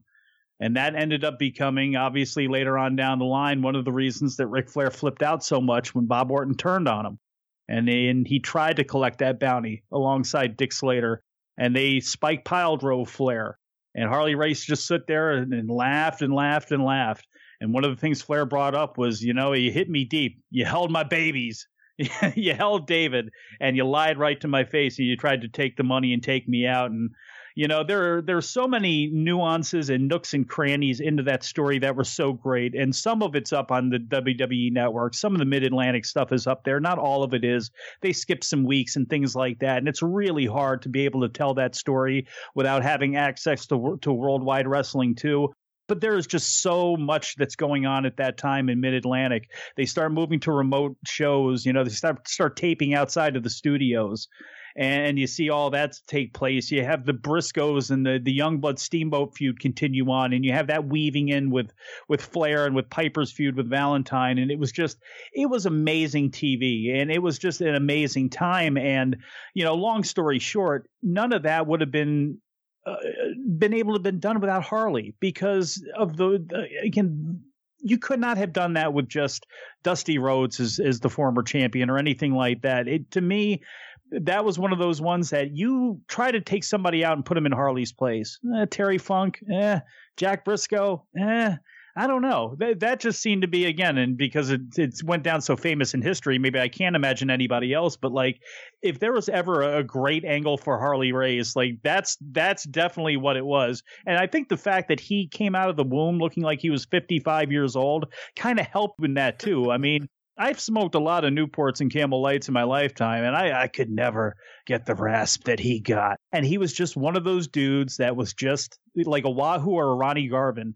In my youth, I was scared of those types of Jody Hamilton, the assassin. I did an interview with the assassin, and, and Harley Race was kind of like this too. I was so intimidated when I did the show with Les Thatcher and Mike Mooneyham, and I had a chance to interview those guys. I had never been scared of a voice before. I was deathly afraid of talking to Jody Hamilton, and Harley Race in some ways was that intimidating as well too, because I didn't want to make a fool of myself as well. But like Harley, that voice when I was little, that that just that nasty, mean heel of a person. you know, you didn't have to be all jacked up. The aesthetics, all that nonsense or garbage, you know, that that you know a lot of people need uh needed to get over with. Harley just needed to be Harley, and that was scary enough. And like as a kid too, I really did believe that he put Flair out of wrestling because that's another thing that they don't do very well in the WWE network. If somebody decides they want to go back and relive this, the way they play the interviews, a lot of what you're going to see out of it on that is out of order. They play interviews in the wrong spots. And because of that, you don't realize how long Ric Flair was actually out for. If you watch the TV, you would seem as though he announced his retirement and came back the next day you know, in the same episode of the show because of the way they played these interviews and how they set things up. It wasn't like that. And as a fan, seeing Ric Flair being gone and what he was really doing at the time was going on a tour of Florida and going on a tour of Southeastern and going to Trinidad and Puerto Rico and defending the title down there. But in Mid Atlantic, obviously, we didn't know this. We thought he was retiring. We thought he was hurt. He's on TV saying he's comparing this to his plane crash that you know nearly ended his life and ended his wrestling career and he's got a choice to make. And that went on for a lot longer than what's shown on the WWE network. And as a kid growing up and, and people that were passionate about it, they really thought Ric Flair could be gone. And then obviously he comes back and they break all sorts of box office and closed circuit records when it comes to Starcade 83. And the rest is literally history. Well, let's hear a little bit more about that history, both Starcade 83, as well as the feuds with the Von Erichs, with Dusty Rhodes, as well as Harley Race eventually going to the World Wrestling Federation. Let's go now to this conversation I had with John McAdam, the host of Stick to Wrestling, with John McAdam and Sean Goodwin about Harley Race. We continue our look at Harley Race today here on the Super Podcast by speaking with a very popular guest here on the show, as well as the host of his own show, that being Stick to Wrestling with John McAdam and Sean Goodwin, a fine program right here on the Arcadian Vanguard Podcast Network. Of course, I'm speaking about none other than Mr. John McAdam. John, thanks for being here today. Hey, thanks for inviting me, Brian. It's a, it's sad circumstances, but here we are. We are going to talk about Harley Race. We're going to talk about some of the things he did in the 80s and around the last years of his NWA title reigns. I have to pluralize that. His title reigns. But before we get there, did you ever actually have an opportunity to meet Harley Race? I did very briefly once. And it was kind of interesting. I was with a group of people in Baltimore uh, during the Great American Bash, or right before the Great American Bash in 1991, and I am on an elevator with Harry White, who you know was Mr. Missouri. He was Mr. St. Louis. And we get off the elevator, and who's getting on the elevator but Harley Race? And Harley and Harry knew each other. So it's kind of a weird moment. Like, okay, we're both, you know, thousands of miles away from where we live, and here we are. So Harry says, "Oh, Harley, how you doing?" And they have a brief conversation, and I just shook Harley's hand. I'm like, you know, Mr. Race, it's an honor to shake your hand. You're a legend. What was weird about that is on our way back, Another guy in the group was Wade Keller. We're getting on the elevator, and Wade Keller's a Saint, uh, a Minneapolis guy, and who's getting off but Eric Bischoff. And we're all like, "Wow, they're bringing him in," and yeah, they're bringing him in, all right. well, that's a whole other show yes. we can do to talk about that. But speaking about Harley Race, I said we're gonna kind of talk about the early 1980s or even just the 1980s and Harley Race. But one of the things I wanted to speak to you about is Harley Race and the Von Erichs. Of course, the NWA champion was always going into Texas, always working for the Dallas booking office. It had been a mainstay in the NWA and would remain so until 1986. And Harley Race was no exception, had many, many title defenses in Texas, and eventually, starting in what I think 1976, when Kevin Von Erich breaks in, the kids, one by one, Kevin, then David, then Kerry, they all break in, and very quickly, early in their careers, they start working with Harley Race, not just in Dallas, Texas. John, let's talk a little bit about this period of time where, once again, the Von Erichs are just breaking in and they're going up against NWA champion Harley Race, who at that period of time is a veteran and, of course, the world heavyweight champion. What can you tell us about this? Well, I mean, all three Von Erichs got title shots, obviously not only in Dallas, but in St. Louis. Um, I remember I saw something, a match from 1979. It was a handicap match from St. Louis. It was Harley Race, then NWA champion, against Fritz Von Erich and David Von Erich in the handicap match.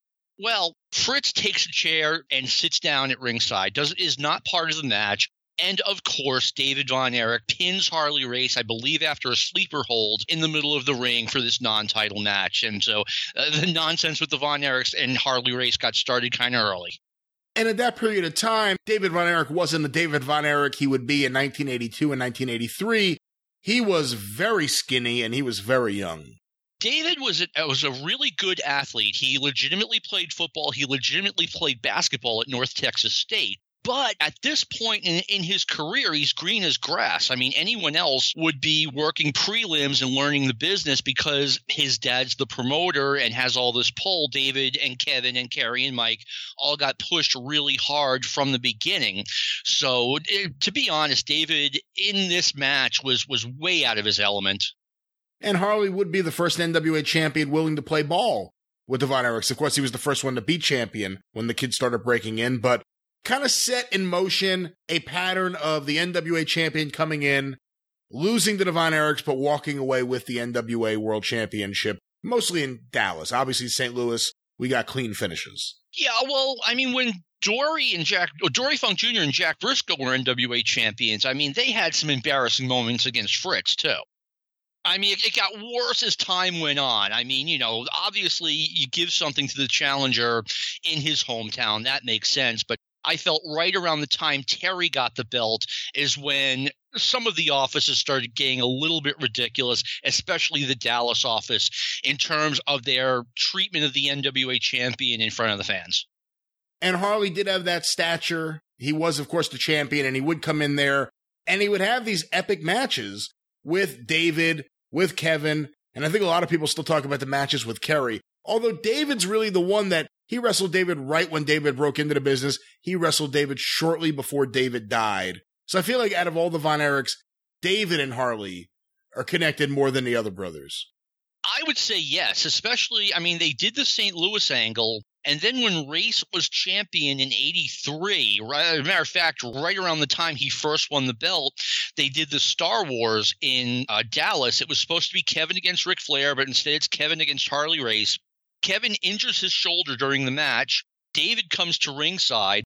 Of course, it turns into a schmoz, and David knocks Harley Race out, the NWA champion, throws the belt on top of his chest and starts, you know, uh, giving him a verbal beatdown, you know, while Race is defenseless. And even as a kid, I'm like, yo, come on, this is the NWA champion. This is over the top. Well, let's go a few years earlier. I actually just found a program, June 20th, 1978, the Sportatorium in Dallas, Texas. Big time wrestling. Ed Watt, the matchmaker. This is the night of a rematch. David Von Erich challenges world champ Harley Race. Again, this is June 1978. David is a picture of him here, young and skinny. This rematch is happening because the match the previous week ended. Harley Race in the sleeper hold as the bell rung, keeps the title but obviously makes David look very, very strong. And this program actually has the results written in it. It's one of those programs that was traded around, and the person mm. who traded it would write in the results. And if I look in here, David Von Erich versus Harley Race, it appears to say every Von Erich family member entered in this match. Harley Race won via DQ, keeping the title. It must have gotten a huge pop when Doris hit Harley with her purse. I don't know if it was Doris per se, but maybe it was every other family member that hit the ring. Nothing surprises me with the Von Erichs. We were talking about how Kerry was still in high school. Did Kerry get involved? I mean, uh, who was it? The really little one, Chris Von Erich, got involved in the hair match in 1985. So why not? Well, you know, speaking of outdoor stadium shows in world class, of course, the Fritz Von Erich retirement show happens at Texas Stadium it's not the crowd that would be there for the Parade of Champions. Still a good crowd to see Fritz von Erich retire his match with King Kong Bundy. But there was another big match on that show. And once again, showed the stature of Harley Race that he was brought in for this role this night. Oh yeah, I mean, I to this day I always wonder why Ric Flair was not on that show. Um, I don't know if if he was in Japan or something. Why not just book it at another time? But yeah, you've got Harley Race um, as part of the co-main event, uh, number one contenders match with Kerry, and it, I mean it drew fairly well. I mean, it look it doesn't look good because it's a football stadium with seven thousand people in it, but seven thousand, yeah, that's not bad at all. Not at all, and of course Harley would return, like you said before, 1983 as the NWA champion. Originally, the match was set up where Ric Flair was going to come in. Ric Flair loses the title to Harley Race. Harley comes in, and because the fans already know who he is, they already know his history, they're already set up for that. But mm-hmm. speaking of this period of time, 1983, he does get the title back from Ric Flair. And that, of course, leads to some stuff in Mid Atlantic. Talk a little bit about Harley Race's role in not just building up the first Starcade. Obviously, he's in the main event, but just how good he was in that role as being the champion. And a babyface Ric Flair is doing everything he can to get the Harley Race that might have been my favorite thing of Harley Race's career when he put a $25,000 bounty on Ric Flair because he's, he's so scared that Flair's going to win the title back from him. And I thought he did his most effective promos. He was very cold, calculating.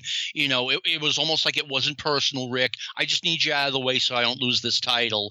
And of course, uh, you know, Bob Orton Jr. winds up turning on his friend Ric Flair and setting up Starcade 83. And it was such a big deal. A flare for the gold, of course. It was the big event that came out of the success that Slaughter and Kernodle versus Steamboat and Youngblood had had earlier in the year. They start planning for this event. That's really why the title change happens. I mean, there was no plan for Harley to get another title change. It was to set up this event.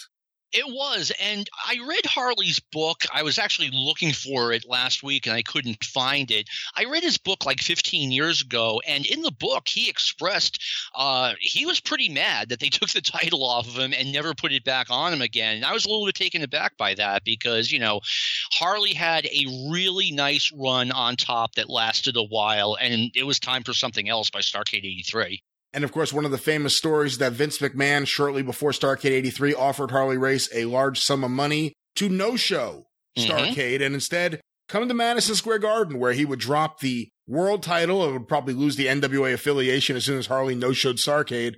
But the Harley Race World Championship would have been dropped, probably merged into the WWF World Championship in a match against Hulk Hogan. That was the plan. And uh, yeah, that's what I've heard over the years. And you know, the one word that you always hear applied to Harley Race is respect. Um, and what this, what you just talked about, Harley Race, you know, not just jumping to Vince McMahon, jumping to the WWF, no showing Starcade, is one of those reasons why Harley was so respected in the business. And you know, when he talked about it, he's like, you know, according to Harley, he and Vince McMahon were in the bathroom, and Harley told Vince, look in that mirror. And Harley's like, you know, I have to look in the mirror every day, which is why I can't do this for you. Of course, Harley at this period of time was a partner in an NWA promotion, not just a longtime champion and a longtime drawing card, but an owner in the Kansas City office. He also owned a piece of the St. Louis office so he's Mr. NWA around this period of time, and he's right there on the front lines as this battle is happening between Vince McMahon and every established wrestling promoter. And that's why it was still somewhat shocking that he would end up going there just a couple years later in 1986. Yeah, um, right before that, he did an angle on World Championship Wrestling where he got involved in the match between Magnum TA and the Barbarian, and you know wound up laying Magnum out. And you're th- I'm thinking, okay, well here comes the big feud against Magnum TA, and we never saw him again. And a couple of months later, I want to say March, April of 1986, he's in the WWF, which was one of the biggest surprises to me of all of the WWF acquisitions. Yeah, they bring him in. First, he's handsome Harley Race. He very quickly becomes the King Harley Race. Of course, we, we talked a little bit earlier uh, with Scott Bowden about what that would mean in Memphis, where Jerry mm-hmm. Lawler was the king.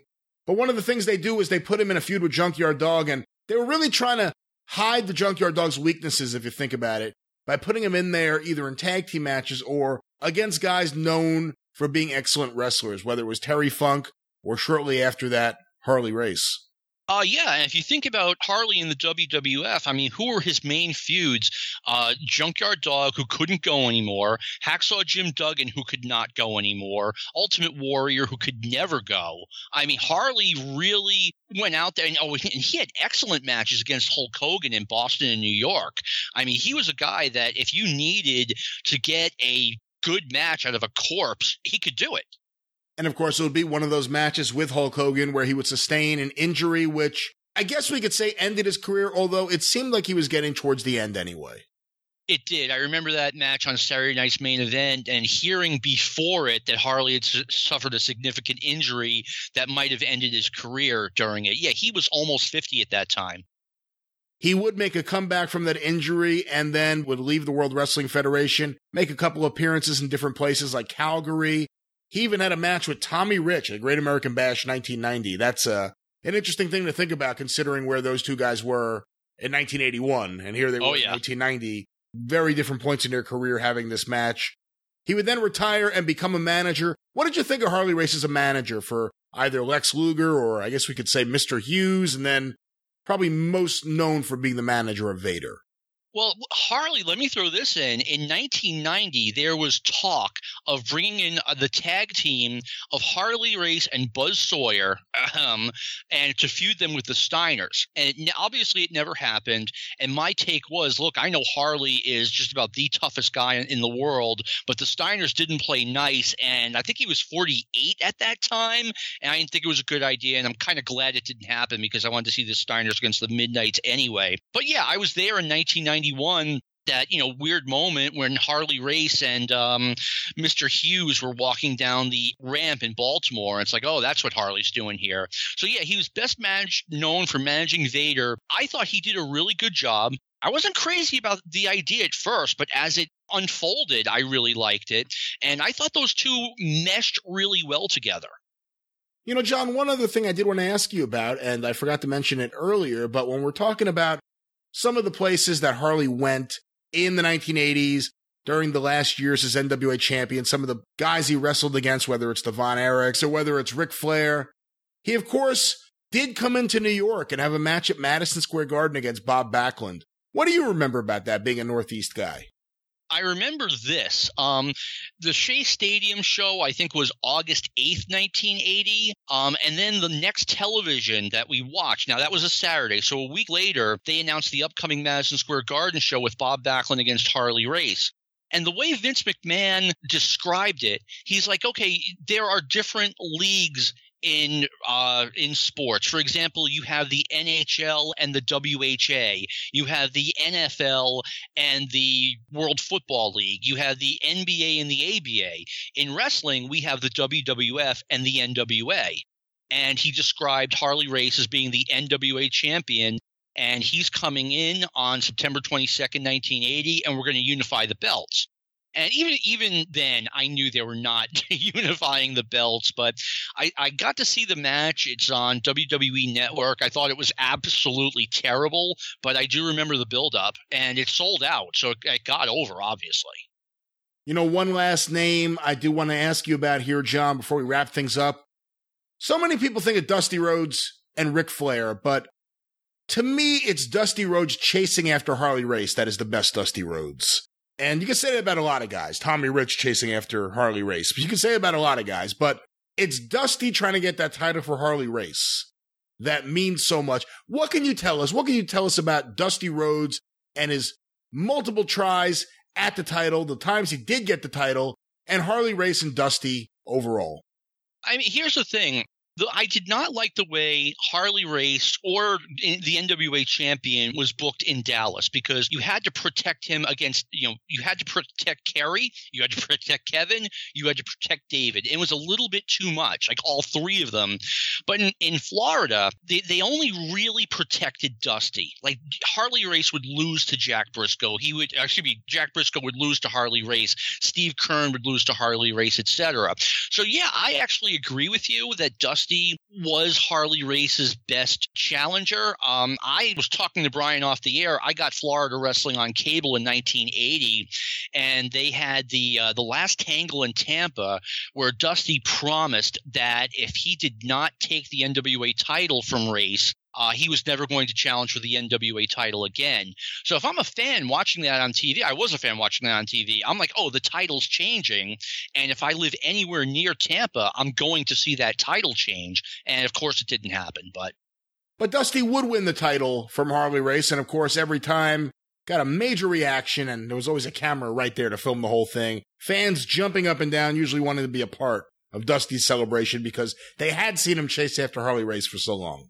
And it was in Atlanta. It wasn't even his home base. And I've seen the match plenty of times. The crowd goes absolutely ballistic. Brian, may I share something with you and your listeners regarding Harley Race? Please. Oh, I before the show we were gonna we said we were gonna talk about St. Louis a little bit. What I would give to have grown up or in or around St. Louis and see these matches. These are all the, the wrestlers Harley Race took on just in the city of St. Louis. Pat O'Connor, Edouard Carpentier, Wilbur Snyder, Dick the Bruiser, Dory Funk Jr., Terry Funk, Johnny Valentine, Jack Brisco, Gene Kiniski, Bruno Sammartino, Billy Robinson, Bobo Brazil, Terry Funk, Rocky Johnson, Sailor Art Thomas, Bob Backlund, Superstar Billy Graham, Ernie Ladd, Dick Murdoch, Ric Flair, Ted DiBiase, all three Von Erichs, Ken Patera, Butch Reed, Rick Martel, Giant Baba, Hulk Hogan in 1983 got a title shot against against Harley Race, and Wahoo McDaniel. That's a heck of a list. I would I would love living in St. Louis to see that, even though I know I would have gotten the Clark Griswold treatment. Well, Clark, we have looked at so many different territories and wrestlers rather quickly here in this segment. How would you sum up Harley Race as the NWA champion? You've seen so many different champions, both on tape, on TV, and in person. What do you think of Harley Race as world champion? Well, let me say this Terry Funk was voted in the NWA champion sometime in 1975. Supposedly, he barely won the vote over Harley Race. When Terry decided about a year into it, he didn't want to do it anymore. There was barely any conversation. Race was getting a, a real run with the belt this time. And I thought his first, his second title reign, well, his title reign that basically went from 77 to 81 was a little bit long, but he was the perfect NWA champion. I mean, he was great. He was great on interviews. He could wrestle. He was a believable. He was a little bit colorless, but in a way that worked to his favor because it, he came across not as like a flamboyant pro wrestler type. He came across as a legit wrestler, a legit badass. He didn't need a gimmick. Well, there you hear it, John McAdam, and that is the final conversation we have this week here on this special Harley Race tribute episode of the 605 Super Podcast. Of course, there was so much more we could have talked about here today, whether it was Harley in Florida, Harley in St. Louis, Harley in Japan, but that will have to wait for a future episode of the 605 Super Podcast where hopefully we could do more of a focus on Harley in various different places. But Mike, as we wrap things up, how do you think Harley should be remembered? What's the legacy of handsome Harley Race? He is pro wrestling. He really, really is pro wrestling. And he really is the dividing line. He is the Mason Dixon line of the era. And I know he bled over into the WWF. And I think there are some people, and I understand that they wanted to make him the court jester. They thought what they were doing with Harley Race as the king was a joke. But I think for those people that never saw Harley and don't look at wrestling so such a critical eye, they had a chance to see him do some fun things with Junkyard Dog and with Hacksaw Duggan and with Haku. And I don't think anybody should really look too down upon that. And you certainly can't hold that against a man that could honestly be on pro wrestling's Mount Rushmore because no one took the professional wrestling business as seriously as Harley Race. And in professional wrestling, you had to look out for number one. That was you, that was yourself. And Harley Race did an amazing job of that too. So Harley Race is the definitive professional wrestler. Jack Brisco, Dory Funk Jr., Lou Thesz. There's a, a million guys that you can call and make a case for. But I think if you wanted to start with somebody with the intestinal fortitude and with everything that came along with the whole package, if you wanted to create a wrestler a pro wrestler, especially one of a of a certain era, I, I think you you start with Harley Race. Well, Mike, as we wrap things up, we want to thank everyone for listening to this episode of the 605 Super Podcast, this special edition looking at the life and career of Harley Race. Of course, if you want to stay in touch with the show on Twitter at 605pod, Facebook, facebook.com slash superpodcast. And until next time, with episode 100 of the 605 Super Podcast, for Mike Sempervive, I'm the great Brian Last. Tally ho!